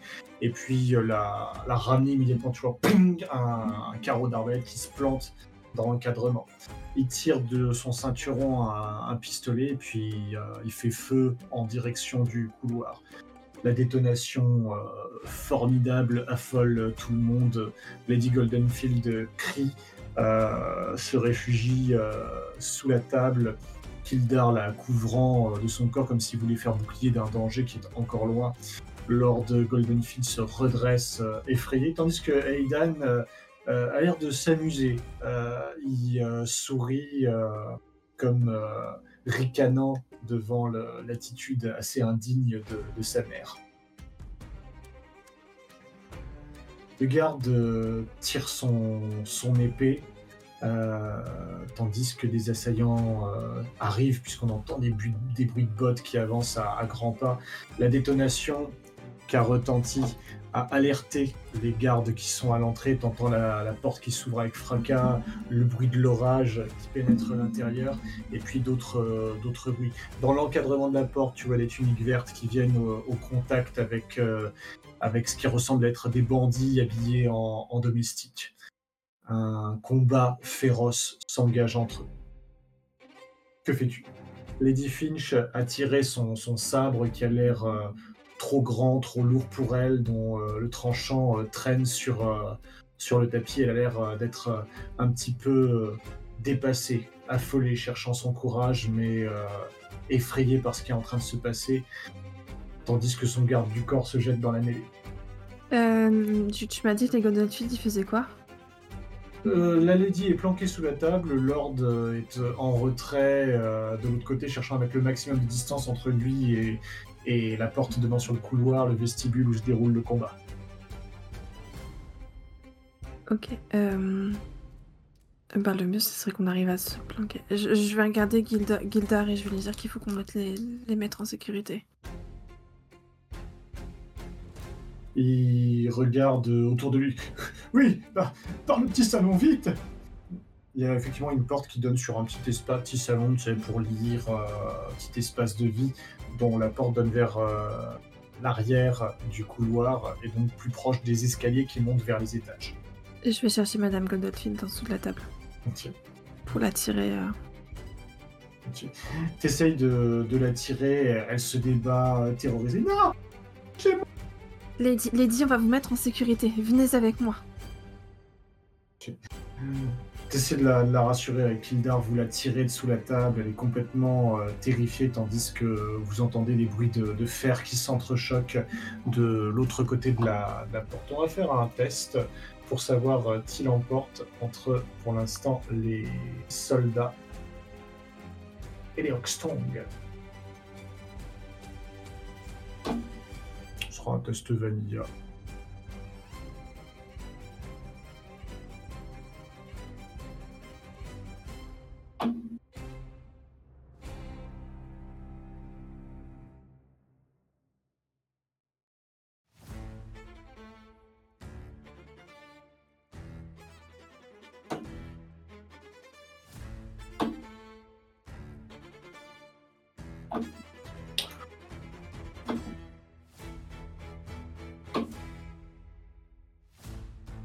Dire que le Patriote a envoyé sa force d'élite, donc ce sera la fiche garde-gris, sans doute quelques soldats réformés parmi eux. Ils se font rétamer, galvanisés par la présence de la nièce de leur commandant. Les constables repoussent héroïquement les hommes des Hoxton. Ils en abattent plusieurs, et dans la mêlée, alors que vous êtes en train de faire passer les Goldenfield, et Lady Maureen derrière le cordon de leur garde par le petit salon, tu as l'effroi de voir Dylan prendre un coup de sabre et mourir en se vidant de son sang. Il tombe à genoux après avoir pris un coup de sabre en travers de la poitrine, et le constable qui lui fait face n'attend pas qu'il ait le temps de respirer. D'un revers de lame, il le passe en travers de sa gorge. Tu vois une gerbe de sang l'éclabousser ses bottes au moment où il tombe sur le côté. Oh, je crois que je reste un instant face à ce visage mort qui, bien que très politisé, a toujours été très sympathique avec moi. T'es comme ça, t'es figé face à l'effroi de voir ce type mourir brutalement sous tes yeux. Te voyant ainsi, Lady Finch, qui se trouve juste à côté de toi, te saisit la main en essayant de te tirer, de te pousser dans l'escalier. « Reculez! La Constabulary s'occupe de ces félons !» Je reprends. Qu'elle reste en fait... C'est elle qui fait barrage en fait derrière ces hommes. C'est comme si c'est elle qui voulait te protéger. Vous devriez faire attention, Lady. Je porte l'uniforme de la Constabulary. Et puis elle dit d'une voix un peu mal assurée, une tirade qui a l'air d'être empruntée à quelqu'un d'autre, sans doute quelqu'un de beaucoup plus âgé et expérimenté qu'elle. Si je ne vais pas au combat avec mes hommes, qui le fera ? Et alors qu'elle s'avance... en poussant un cri de guerre, ces hommes sont vraiment on fire, dirais-je. La présence de la petite lady qui a tiré l'épée, qui est prête à se battre à leur côté, alors que ce n'est qu'une enfant habillée d'un uniforme, les rend ivres de passion, de rage, et deviennent de véritables tempêtes de coups. Les Hoxton sont obligés de reculer. Dylan est mort, un deuxième homme tombe. La femme qui avait un air sombre, qui doutait de toi et qui t'avait fait une remarque quant au rôle des enfants dans la guerre, au fait que Maureen soit finalement un soldat puisqu'elle porte l'uniforme, meurt également. Abattue, elle est repoussée, rebondit contre le mur par le coup d'épaule d'un soldat qui, après l'avoir écarté sèchement, s'en prend à un de ses compagnons d'armes. Tu vois que les Hoxton sont obligés de s'enfuir, de s'engouffrer, presque se bousculant, trébuchant les uns sur les autres dans l'escalier par lequel ils ont fait irruption. En quelques instants, c'est terminé. Le hall ressemble à un champ de bataille. Des coups d'épée ont été donnés dans la tapisserie, des corps sanglants gisent sur le sol. Les constables remportent une victoire écrasante. Immédiatement, une fois la situation sécurisée, le garde du corps personnel de Lady Finch se précipite vers elle. « Ma Lady, vous êtes saine et sauve. »« Oui, grâce à vous. Mais les Goldenfield ont eu la peur de leur vie, et leur personnel aussi. Vous devriez vous enquérir pour eux. » Je reste à vos côtés. Je vais envoyer plusieurs hommes, lancer une battue et prévenir les patrouilles locales. Il n'est pas dit que ces parjures n'aient pas rassemblé quelques autres forces pour nous assaillir. Vous devez quitter immédiatement cette maison et être escorté jusqu'à votre manoir.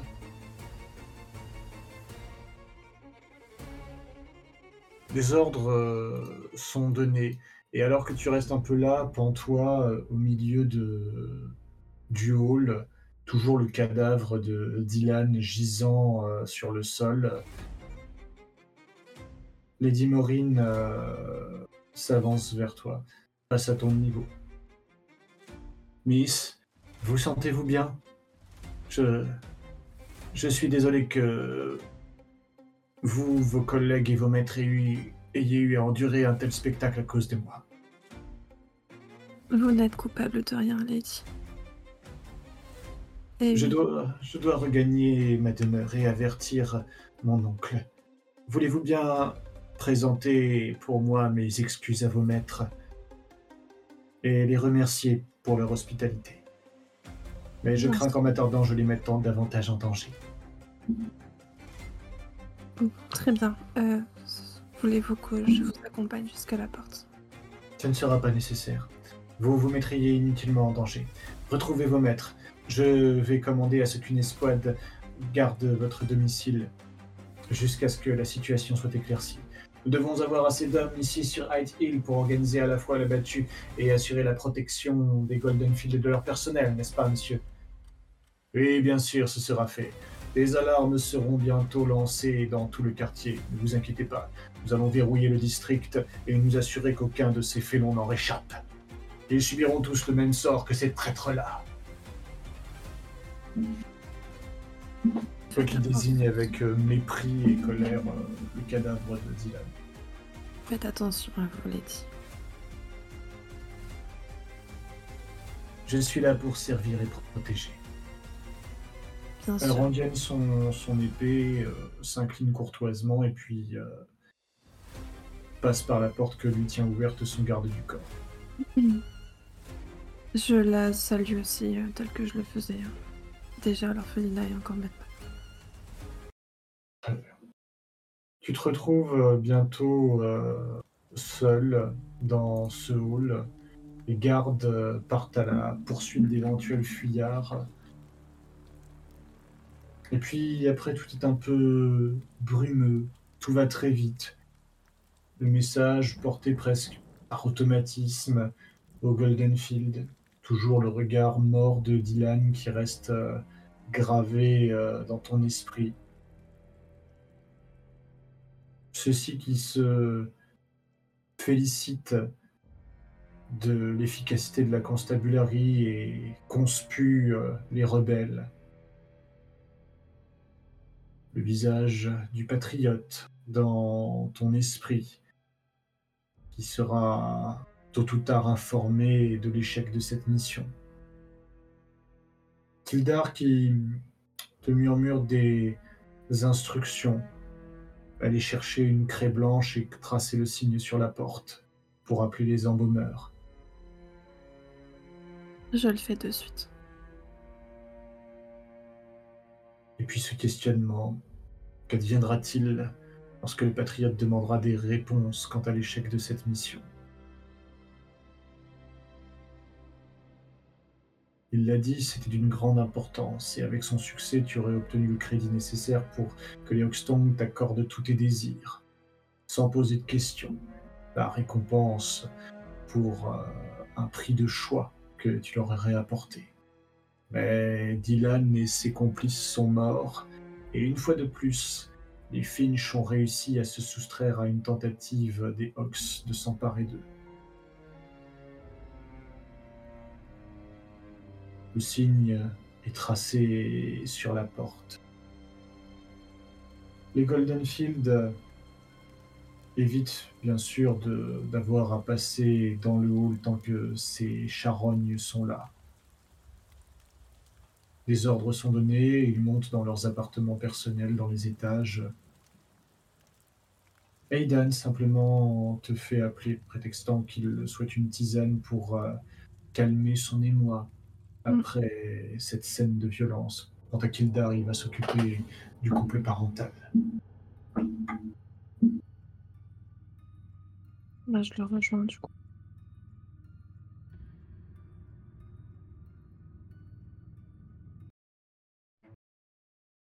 Tu le rejoins dans son atelier. Il a l'air un petit peu ému. Pas tant choqué comme ses parents, mais plutôt contrarié. Eh bien, ça ne va pas plaire au patriote. Ça ne va pas lui plaire du tout. Ah, quel malheur. Pauvre Dylan. Il était bas de plafond, mais c'était un bon garçon.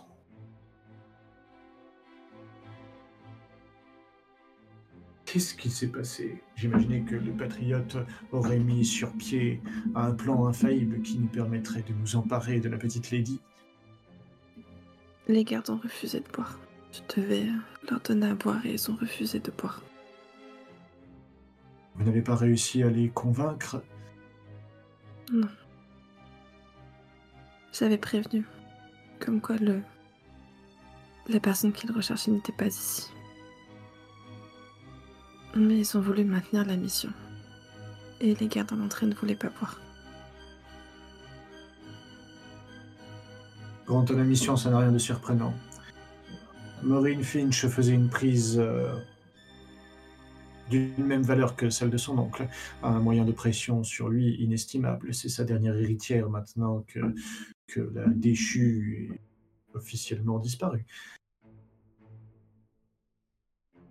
Mais du reste, tes constats sont battus comme des bêtes sauvages. Il semblerait que le processus de lavage de cerveau des soldats de Morlaix ne soit pas effectif que sur les Highlands.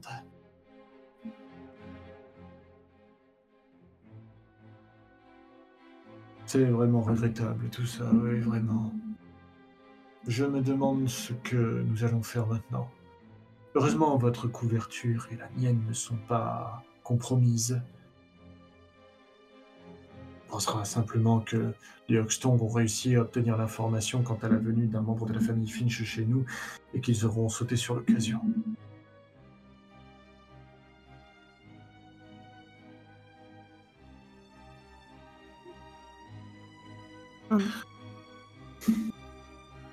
Je pense qu'après cet échec, le Patriote ne va plus cibler la famille Finch.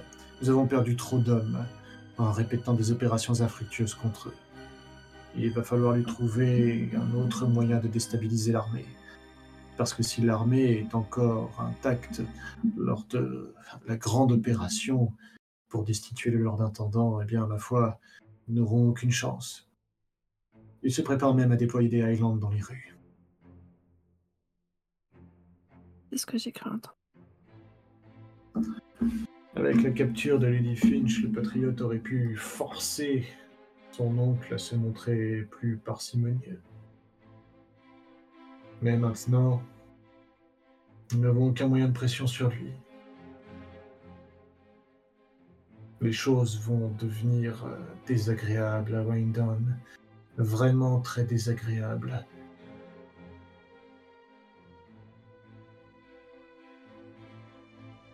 Ah!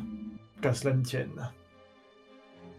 J'imagine que le plan de mon père pour me faire réintégrer l'Engineering Tower n'est pas vraiment couronné de succès, étant donné que les délibérations ont été achevées prématurément, mais le Patriote va avoir d'autant plus besoin de moi maintenant qu'il va devoir ferrailler au coude à coude avec des constables à chaque coin de rue. Pas de quoi s'inquiéter pour nous autres qui sommes à l'arrière-garde, n'est-ce pas, Miss? Pardon, excusez-moi, j'étais dans mes pensées. Je comprends. Il y a de quoi être secoué par tout ce qui s'est passé ce soir. Prenez donc un peu de repos. Nous verrons bien ce que notre bien-aimé Patriote trouvera à redire sur tout cela et quelles seront ses instructions. Bien.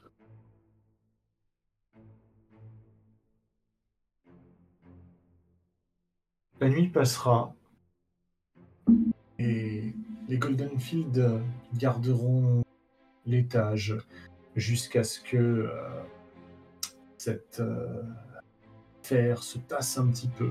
Ils ne souhaitent pas redescendre au rez-de-chaussée avant que les embaumeurs aient procédé à la levée des corps.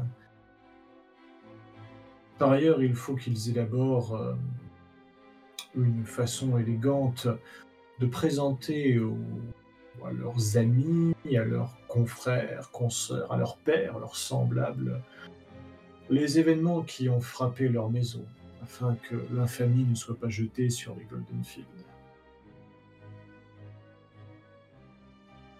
Kildar reste avec ses maîtres l'essentiel de la journée, envoyant des courriers à droite et à gauche, devant sortir régulièrement, puisqu'on ne peut plus compter sur le bon Dylan pour vous aider. Par ailleurs, il se trouve qu'en passant à côté de ce cadavre qui gît grisâtre en travers du hall, il ne peut manquer de le reconnaître.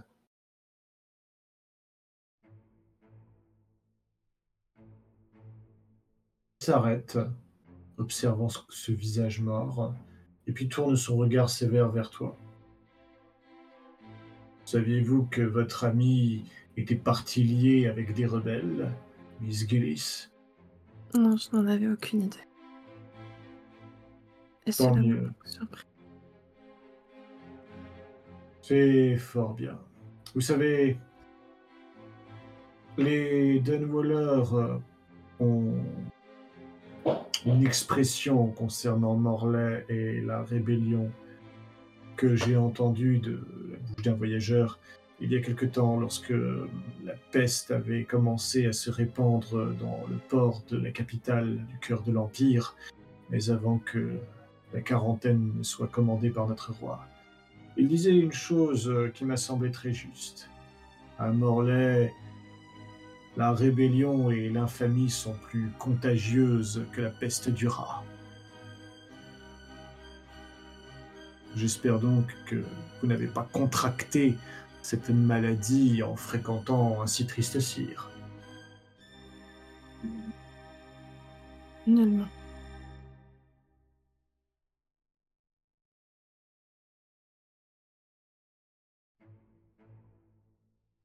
Tu vois qu'il porte son regard sur toi un certain temps. Quelques secondes, mais quelques secondes qui semblent interminables. Bien, je dois sortir pour expédier le courrier de notre maître. Veillez à accueillir les embaumeurs s'ils se présentent à la porte. Je suis certain que la rumeur devrait leur parvenir incessamment sous peu.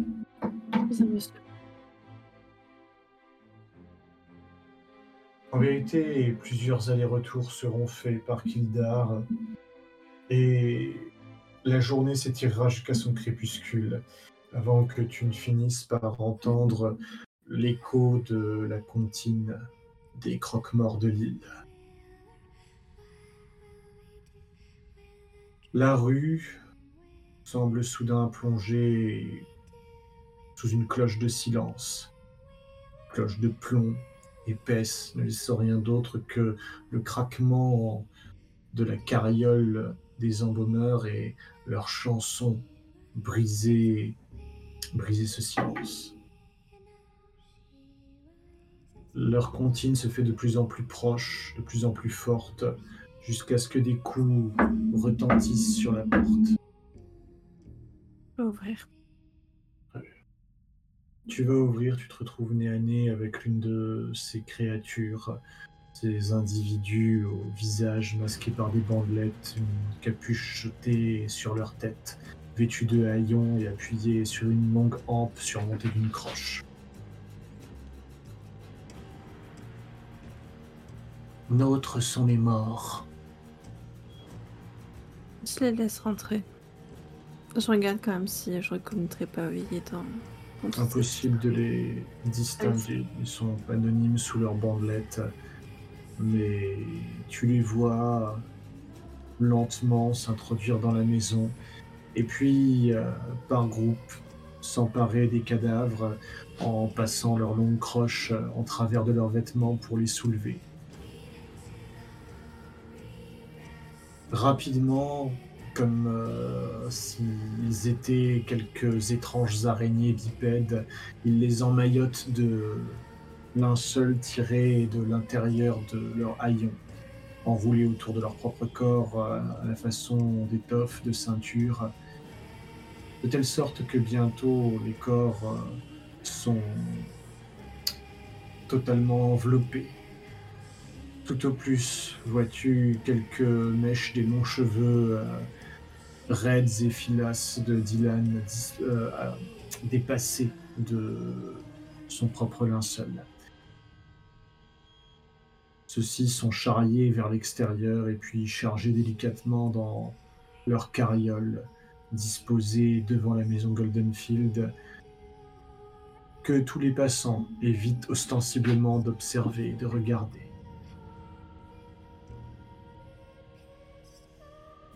Les embaumeurs sortent, après s'être assurés qu'ils en ont terminé avec leur besogne, ne laissant derrière eux que du sang séché.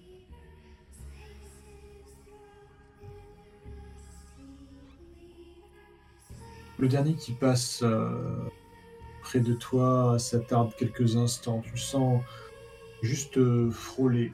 Sa main passant près de la tienne, ses doigts s'en mêlant l'espace d'un bref instant autour des tiens dans une étreinte chaleureuse. Tu l'aurais rendu.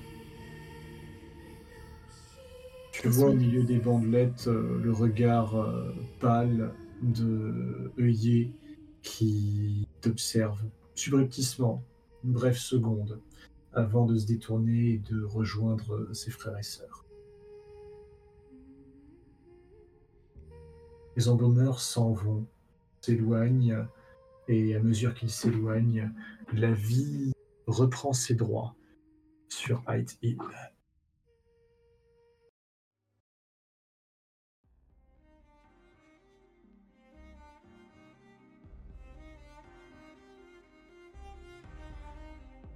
Les jours suivants passent avec une angoisse croissante pour toi. Tu te sens pas en sécurité.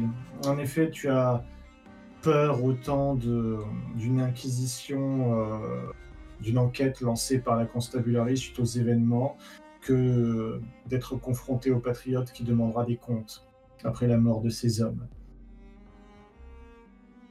Tu sais que ton indécision ou ton manque de discernement, en tout cas les choix que tu as faits ont contribué à cette situation. Certes, la mission était périlleuse et sur le coup, tu ne voyais pas de solution idéale.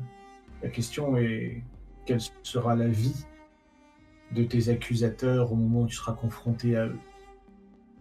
Tu pourrais prétendre être une simple servante ayant été prise en otage, menacée par des Hoxton qui ne t'ont pas laissé le choix. Mais tu as tenté, quand bien même, de déjouer leur plan, tout en sachant qu'ils pouvaient exécuter des menaces sur toi ou sur des personnes qui t'étaient chères. Pourrait prétendre Avatier que tu as fait... Avatier, pardon. Le bac enregistrement, tu... Hop, voilà. Tu pourrais tenter de convaincre le Patriote que tu as fait de ton mieux, mais qu'en effet, la Constabulary n'est pas entrée dans le jeu. En tout cas, tu as cette sensation qu'un étau, un collet se resserre autour de toi.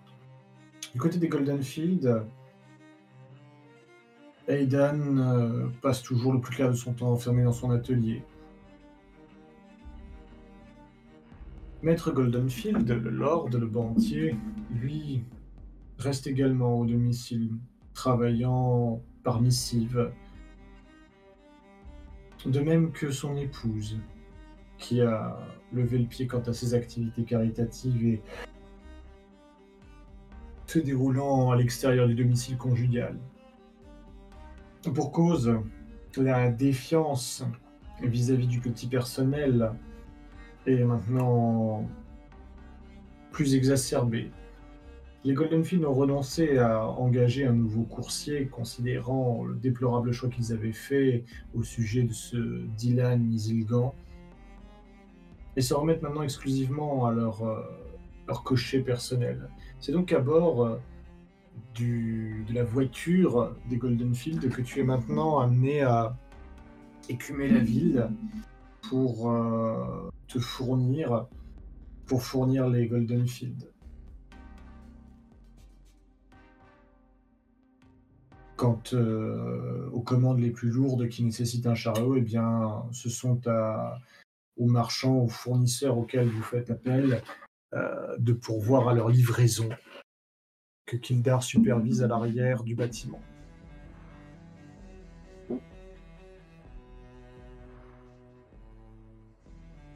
Chaque patrouille de constables qui passe dans la rue te semble être là pour t'embarquer. Chaque ombre, chaque costume sombre, rasant les murs, te semble être un fantôme du Patriote, présent pour t'interroger. Tu en perds le sommeil. Tu es fatigué, effrayé, craignant de compromettre ta couverture et de t'accuser toi-même par une conduite ou des mots involontaires. Là, j'avoue que ce qui me paralyse beaucoup aussi, c'est ce qui va arriver à Barry si ça se passe mal. Ça monte aussi, j'ai l'impression de l'avoir condamné également. Je pense beaucoup aux enfants aussi, à leur l'orphelinat. Après, eux, ils sont en sécurité, je l'espère. Mais je regrette en fait d'être partie. Je suis un peu en train de tout remettre un peu en question. Mais j'assume le choix que j'ai fait, hein. Enfin, c'était pas forcément la meilleure des idées, mais... Intérieurement, en fait, pour moi-même, je l'assume. Je sais que... Ce ne sera pas du coup de mes interlocuteurs, mais j'ai fait ce que je pensais le plus juste. Même si c'était une erreur.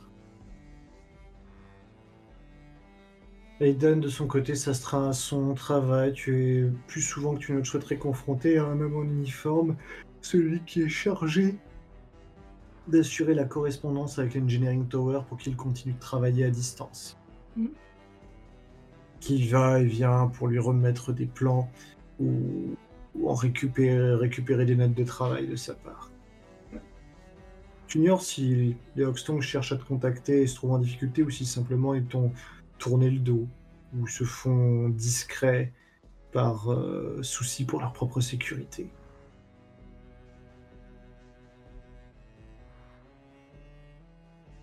Les jours continuent ainsi de passer.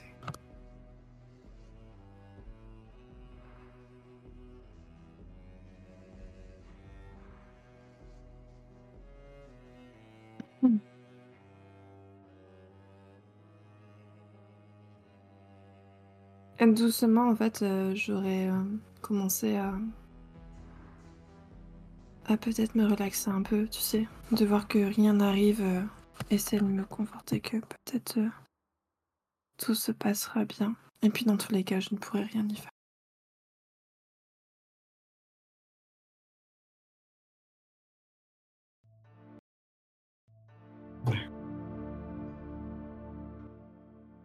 Ainsi, la situation demeure, stagne.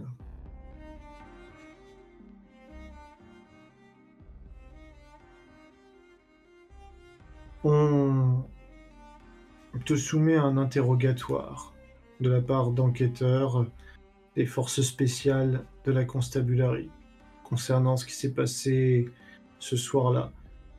Une équipe d'hommes dont l'uniforme varie légèrement de ceux des patrouilles, d'un vert plus profond, plus sombre, demande à s'entretenir avec les Goldenfield, puis avec le personnel de la maison. Tu reçois donc une convocation à la caserne de Hyde Hill. Autant les Goldenfield ont-ils pu être entendus à leur domicile, bénéficiant de leur statut de lord. Autant pour ce qui est du personnel, on a choisi de ne pas vous accorder un tel confort. Le majordome aussi a le droit à son interrogatoire. Évidemment, ouais. Ok. Ainsi que le cocher des Goldenfield. On y va. Toutefois, on vous convoque à des horaires différents. Vous venez tous le même jour, mais vous êtes séparés une fois arrivés sur place. On te laisse patienter dans une salle d'attente, tandis que Kildar est emmené pour être entendu par l'un de ses officiers des forces spéciales.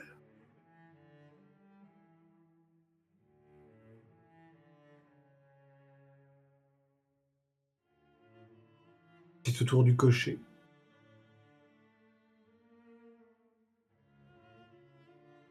Et enfin, à ton tour. On te fait t'asseoir dans une chaise pourvue de sangles, qui ressemble un peu à la chaise d'un patient chez un docteur.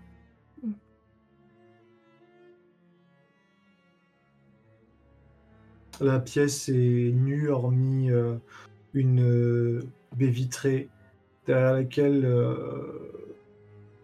tu ne vois pas. C'est vitres en verre dépolies. On voit juste des silhouettes. T'entends par contre une quinte de tout. Tu devines des formes de l'autre côté, des personnes qui sont en train de travailler. Debout devant une table qui fait face à ta pièce.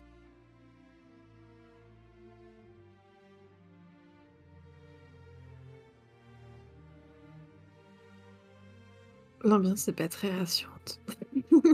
Non, en effet, elle est assez lourde. D'ailleurs, la pièce est assez faiblement éclairée. Il n'y a pas de fenêtre. Et tu as juste une lampe à chandelle posée dans un coin de la pièce. En regardant par terre, tu vois que il y a des traces de sang. En regardant sur les accoudoirs, tu vois des traces, des rainures comme des ongles qui auraient griffé les accoudoirs. J'aurais mis mes mains sur mes jambes. Je veux pas toucher ça.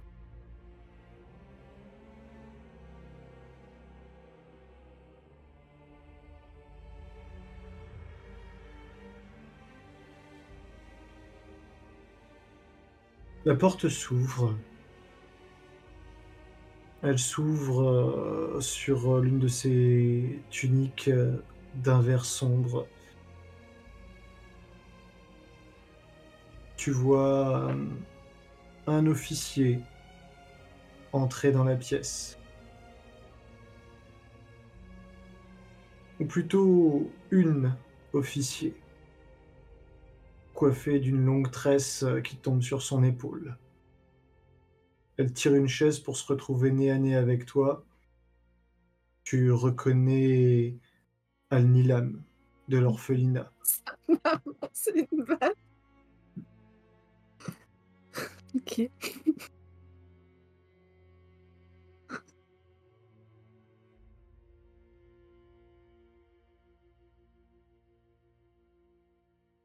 Je lui donne pas le plaisir de me montrer quoi que ce soit. Elle te fixe intensément de son œil le plus noir. Et puis sur une petite table à côté d'elle, genre table à roulette, table de chirurgien, elle jette un carnet tiré d'un porte-document qu'elle avait sous le bras.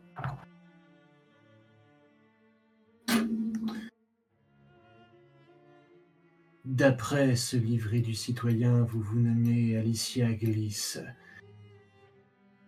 domestique au service de la maison Goldenfield, n'est-ce pas?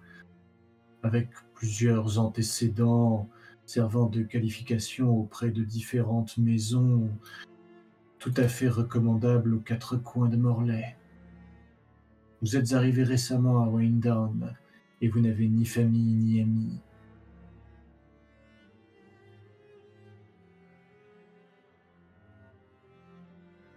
C'est en effet ce qui est noté.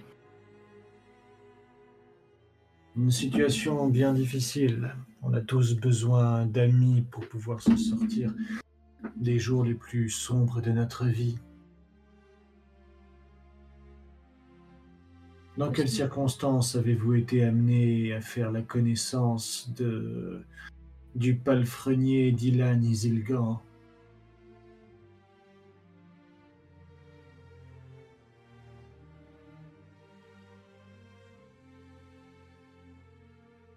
Nous avions un ami commun. Et quel est le nom, l'adresse et l'occupation de cet ami commun?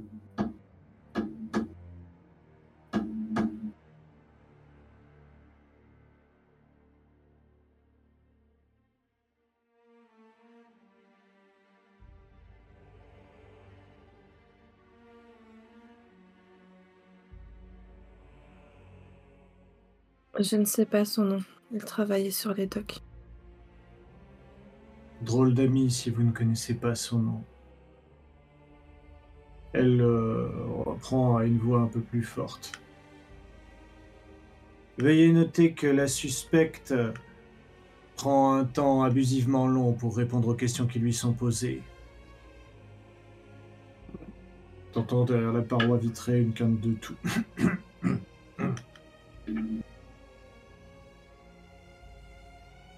Sa voix redevient un murmure, à peine audible, sans doute audible juste par vous deux, qui êtes seuls dans la pièce.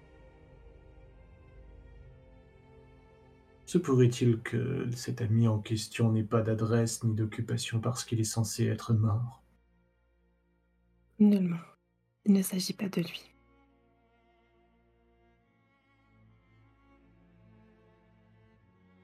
Vous vous êtes fichu dans un sacré pétrin, Miss Brennan. Vous êtes suspecté d'être complice d'une tentative d'enlèvement ciblant la nièce du Lord commandant de la Constabulary. Il n'en est rien. Je n'ai fait qu'essayer de vous fuir. Et vous vous êtes retrouvé comme par hasard au beau milieu d'une tentative d'enlèvement organisée par des ennemis de l'État, alors que l'on vous sait être ami avec l'un des félons les plus recherchés jusqu'à sa mort de toute l'île de Morlaix. Il semble que vous ayez un don pour vous acoquiner avec les mauvaises personnes.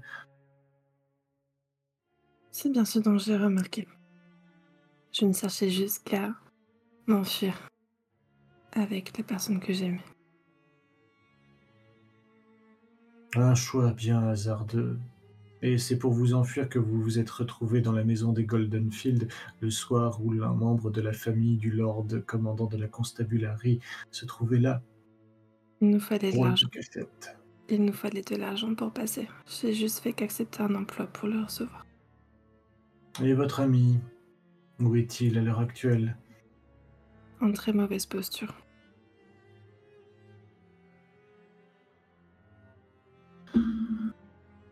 La chance ne vous sourit pas, c'est un fait, et cela ne va pas aller en s'améliorant. La Constabulary a été régulièrement humiliée par les tentatives d'enlèvement ou d'assassinat orchestrés par des ennemis de l'État. Et... elle recherche des coupables à exposer. Vous feriez un phénomène de foire assez intéressant si on vous amenait à l'échafaud. La pauvre petite roturière condamnée à mort pour s'être vendue aux rebelles, ça ferait un bel exemple. Mais c'est une histoire...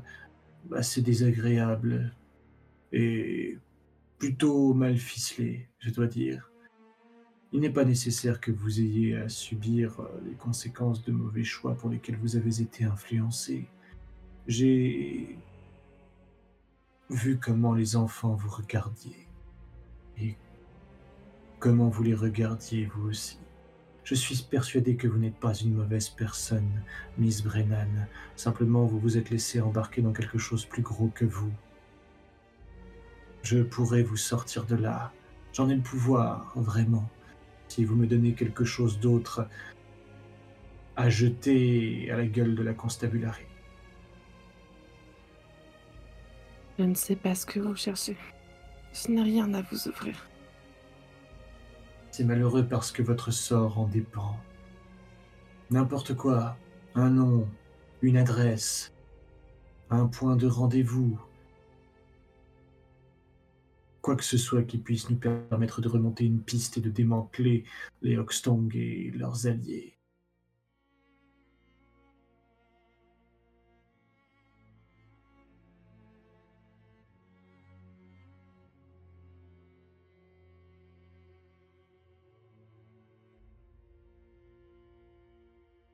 Le seul réel contact que j'avais, c'était par Dylan. Et comment avez-vous rencontré Dylan ? À vrai dire, il m'est tombé dessus, plus que je ne l'ai rencontré. Vous n'étiez pas le seul à me surveiller. Et où vous est-il tombé dessus ?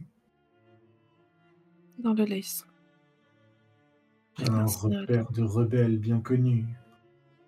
Que faisiez-vous dans le Lace ? Je voulais voir la demeure à travers laquelle les toits avaient brûlé.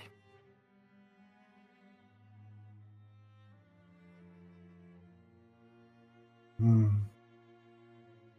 maintenez donc qu'il est mort. Je vous l'ai dit, je n'ai rien à cacher. Vous avez menacé l'homme que j'aime d'un flingue devant moi. Je n'avais aucune raison de vous mentir. Alors, s'il est mort, pourquoi vous êtes-vous rendu sur Abbey Way cette nuit-là ? Pour échanger des messages secrets avec quelqu'un, peut-être ? Avez-vous plusieurs amis intimes tels que Barry dans votre vie ? Ou bien s'agissait-il de quelque chose de moins avouable encore ? On parle de quel moment là avec Abbey Way? Un soir où tu es rentré, où tu as vu une silhouette qui observait, qui attendait dans la rue en regardant par la fenêtre. T'as dormi sur place en ayant tout verrouillé.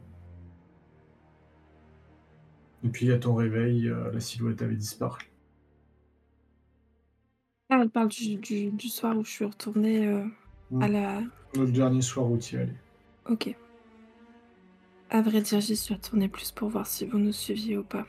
Avec Barry, on avait pour projet de s'enfuir. Mais comme vous le saviez, Barry n'est pas Morlaix. Il nous fallait trouver un moyen de passer les barrages.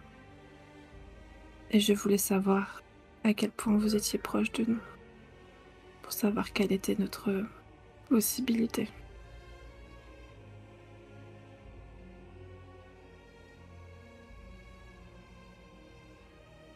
Il vous suffirait de collaborer et vous n'auriez plus aucune raison de vous inquiéter de moi ou de la Constabulary.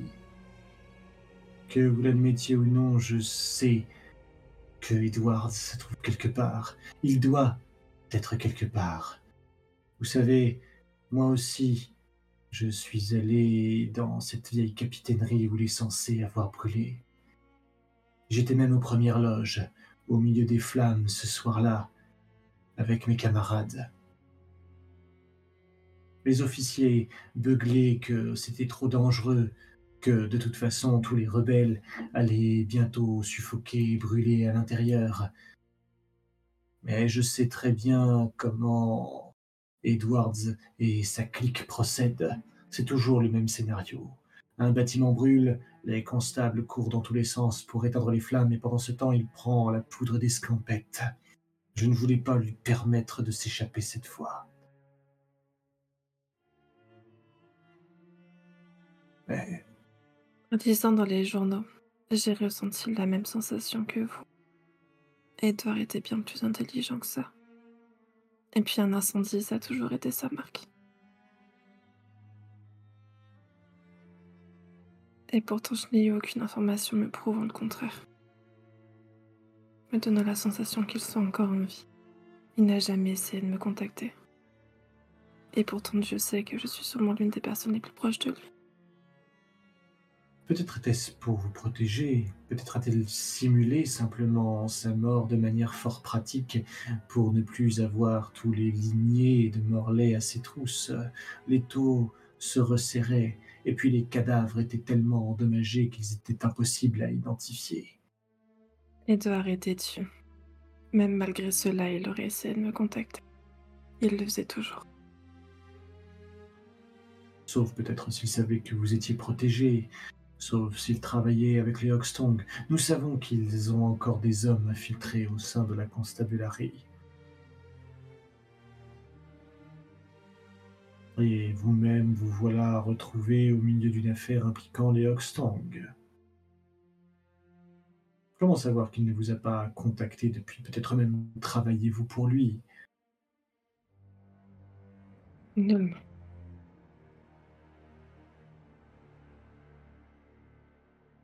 Et toi me manque chaque jour, chaque instant.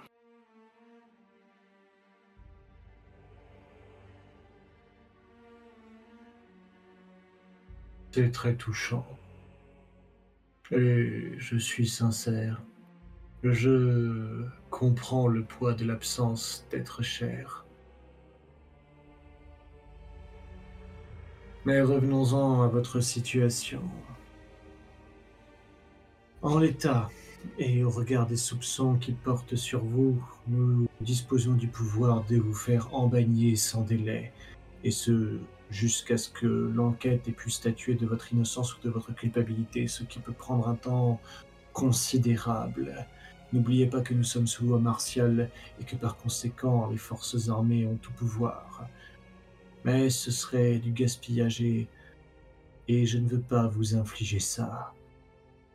Je ne veux pas infliger ça à vos enfants. Quant à votre Barry, lui non plus, n'a pas mérité de se retrouver coincé au milieu de tout cela. Pas plus que vous. Vous n'êtes finalement qu'une personne se trouvant au mauvais endroit, au mauvais moment. Alors si vous acceptez de m'aider et d'aider votre pays, je suis certaine que les forces spéciales et la Constabulary pourraient fermer les yeux sur vos drôles de fréquentations et vos implications. Donnez-moi quelque chose de plus gros que vous et je vous oublierai. Je vous propose un marché. Je fais en sorte que la conclusion de cet entretien statue que, en l'état, nous ne disposons pas d'assez d'éléments pour vous enfermer. Vous reprenez le cours de votre vie, mais nous restons bons amis.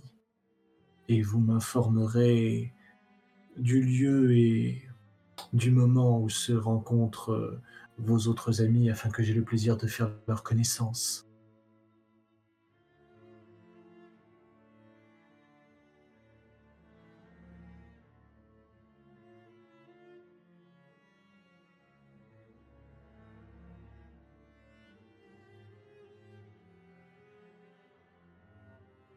C'est ça ou le bagne, Miss Brennan. Et je vous conseille, si vous acceptez mon offre, de ne plus essayer de me filer entre les doigts. L'expérience vous a montré que ce genre d'initiative ne vous portait pas chance. Inutile d'aggraver davantage votre situation. Vous avez conscience qu'ils vont me tuer. Pourquoi ? Ont-ils des soupçons à votre égard ? Et qui sont ces îles ? Wow, vous savez très bien de qui il s'agit. Vous l'avouez donc, même à demi-mot, mais vous l'avouez. Je n'ai aucune information à leur sujet. Comme je vous l'ai dit, ils me surveillaient comme vous, vous me surveillez. Ils sont venus à moi sans que je ne sache comment, et encore maintenant. Quand ils veulent me voir, je ne sais jamais quand, où et quoi.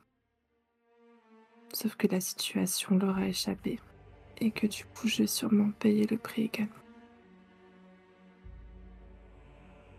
Alors il va vous falloir faire preuve de ressources. J'en conviens, vous êtes bientôt au pied du mur, mais pas encore tout à fait.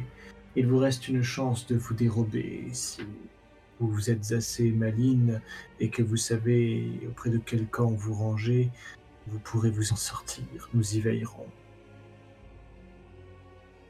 À condition que vous nous aidiez, bien sûr. Nous allons faire surveiller la maison des Goldenfield par les forces spéciales, suffisamment étroitement pour assurer la sécurité de ceux qui y résident, mais de manière assez lâche pour encourager quelques félons à tenter une approche avec l'un de ses contacts à l'intérieur. Nous ferons semblant de fermer un œil, tandis que vous l'ouvrirez pour nous.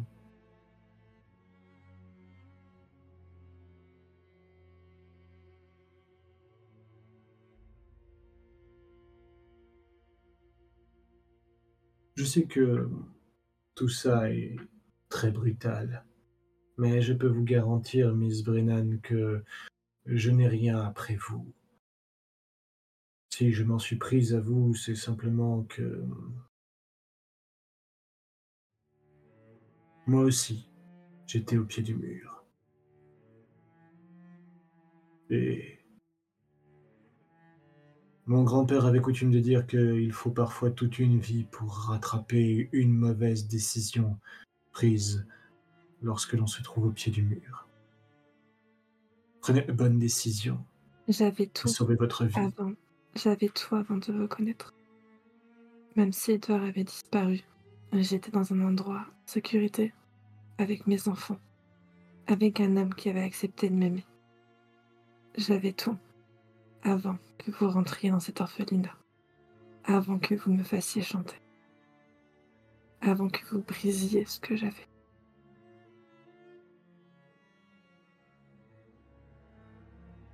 C'est malheureusement une fatalité de ce monde, je crois. Vous savez, je n'avais jamais vu Wyndon avant d'entendre parler de Edward Pratt. Je ne suis venu dans cette ville que parce que cet homme m'a tout pris, sans même connaître mon nom. À tel point qu'il m'était devenu impossible de vivre, en sachant qu'il respirait encore. Et il ne me sera pas possible de reprendre ma route et de rentrer chez moi avant que j'aie pu contempler ses yeux morts.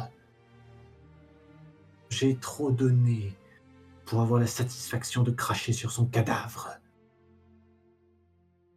et laisser cette chance m'échapper. D'autres ont payé le prix de ma hargne. Alors ce n'est pas seulement à moi que je dois de mettre un terme à tout ceci, mais aussi à ceux qui sont morts en ayant la folie de me suivre.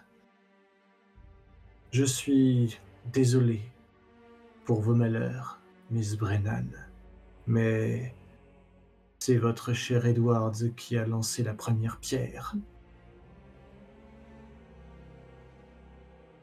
D'aucuns parmi les sages argueraient qu'il faut que quelqu'un pardonne, ne cherche pas à se venger, et puis passe l'éponge pour que nous puissions tous mener des belles vies belles et libres en nous reconstruisant plutôt qu'en essayant de venger les morts du passé. Mais malheureusement, je ne suis pas ce sage-là. Ce sage-là, Edwards l'a tué.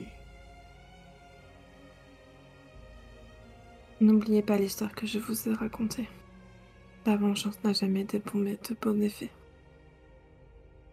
À un moment ou à l'autre, vous tomberez aussi.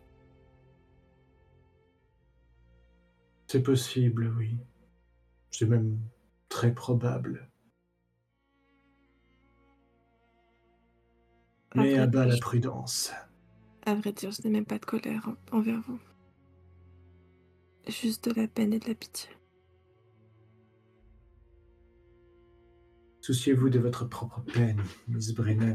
Elle pourrait devenir bien plus grande que la mienne. Encore que je vous remercie pour votre sollicitude à mon endroit. Mais cela n'avance guère mes affaires. Je veux Edward Pratt, je veux tous ses amis, tous ses associés, j'aurai leur tête. À tous ceux qui ont conspiré pour permettre que ce jour horrible qu'ils appellent l'audience rouge survienne, je les aurai tous. Tenez-vous-le pour dit, vous pouvez leur passer le message si ça vous chante.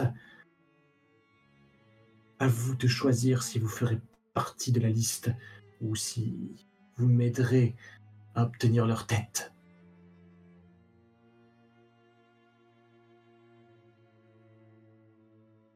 Vous allez pouvoir rentrer chez vous, enfin dans cette cachette que vous vous êtes fabriquée chez les Goldenfield.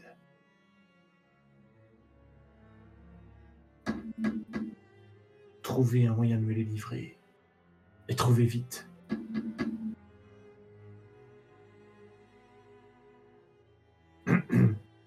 Miss Varkervan, nous n'entendons pas le déroulé de votre entretien avec la suspecte. Le greffe est incapable de poursuivre la retranscription. Veuillez parler plus fort et intimer à la suspecte de faire de même. Inutile, brigadier. Nous en avons terminé. Cette jeune fille n'a rien à voir avec toute cette histoire. Il s'agit simplement d'un témoin innocent. Il n'est pas nécessaire de l'incommoder plus longtemps. Nous devons renvoyer le personnel des Goldenfield à leur côté afin qu'ils puissent veiller à leur bien-être, qui doit être fortement perturbé au regard des circonstances.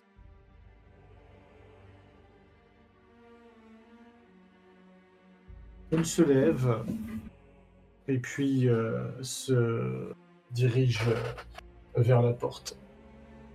N'oubliez pas votre carnet du citoyen en partant, Miss Gillis, sans quoi vous aurez bien du mal à passer les postes de contrôle. Bien sûr, je vous remercie.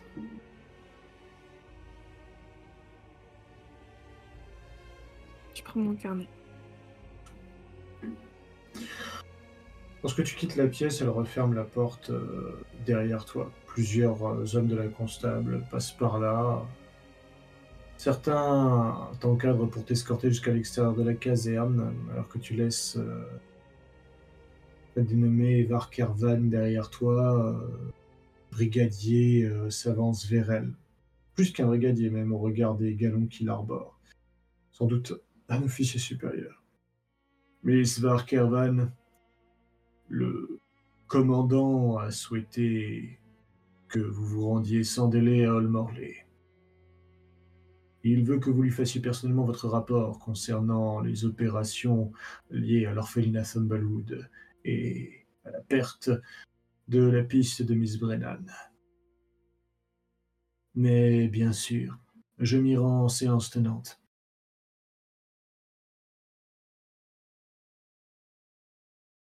Et là, ce sera la fin de notre session.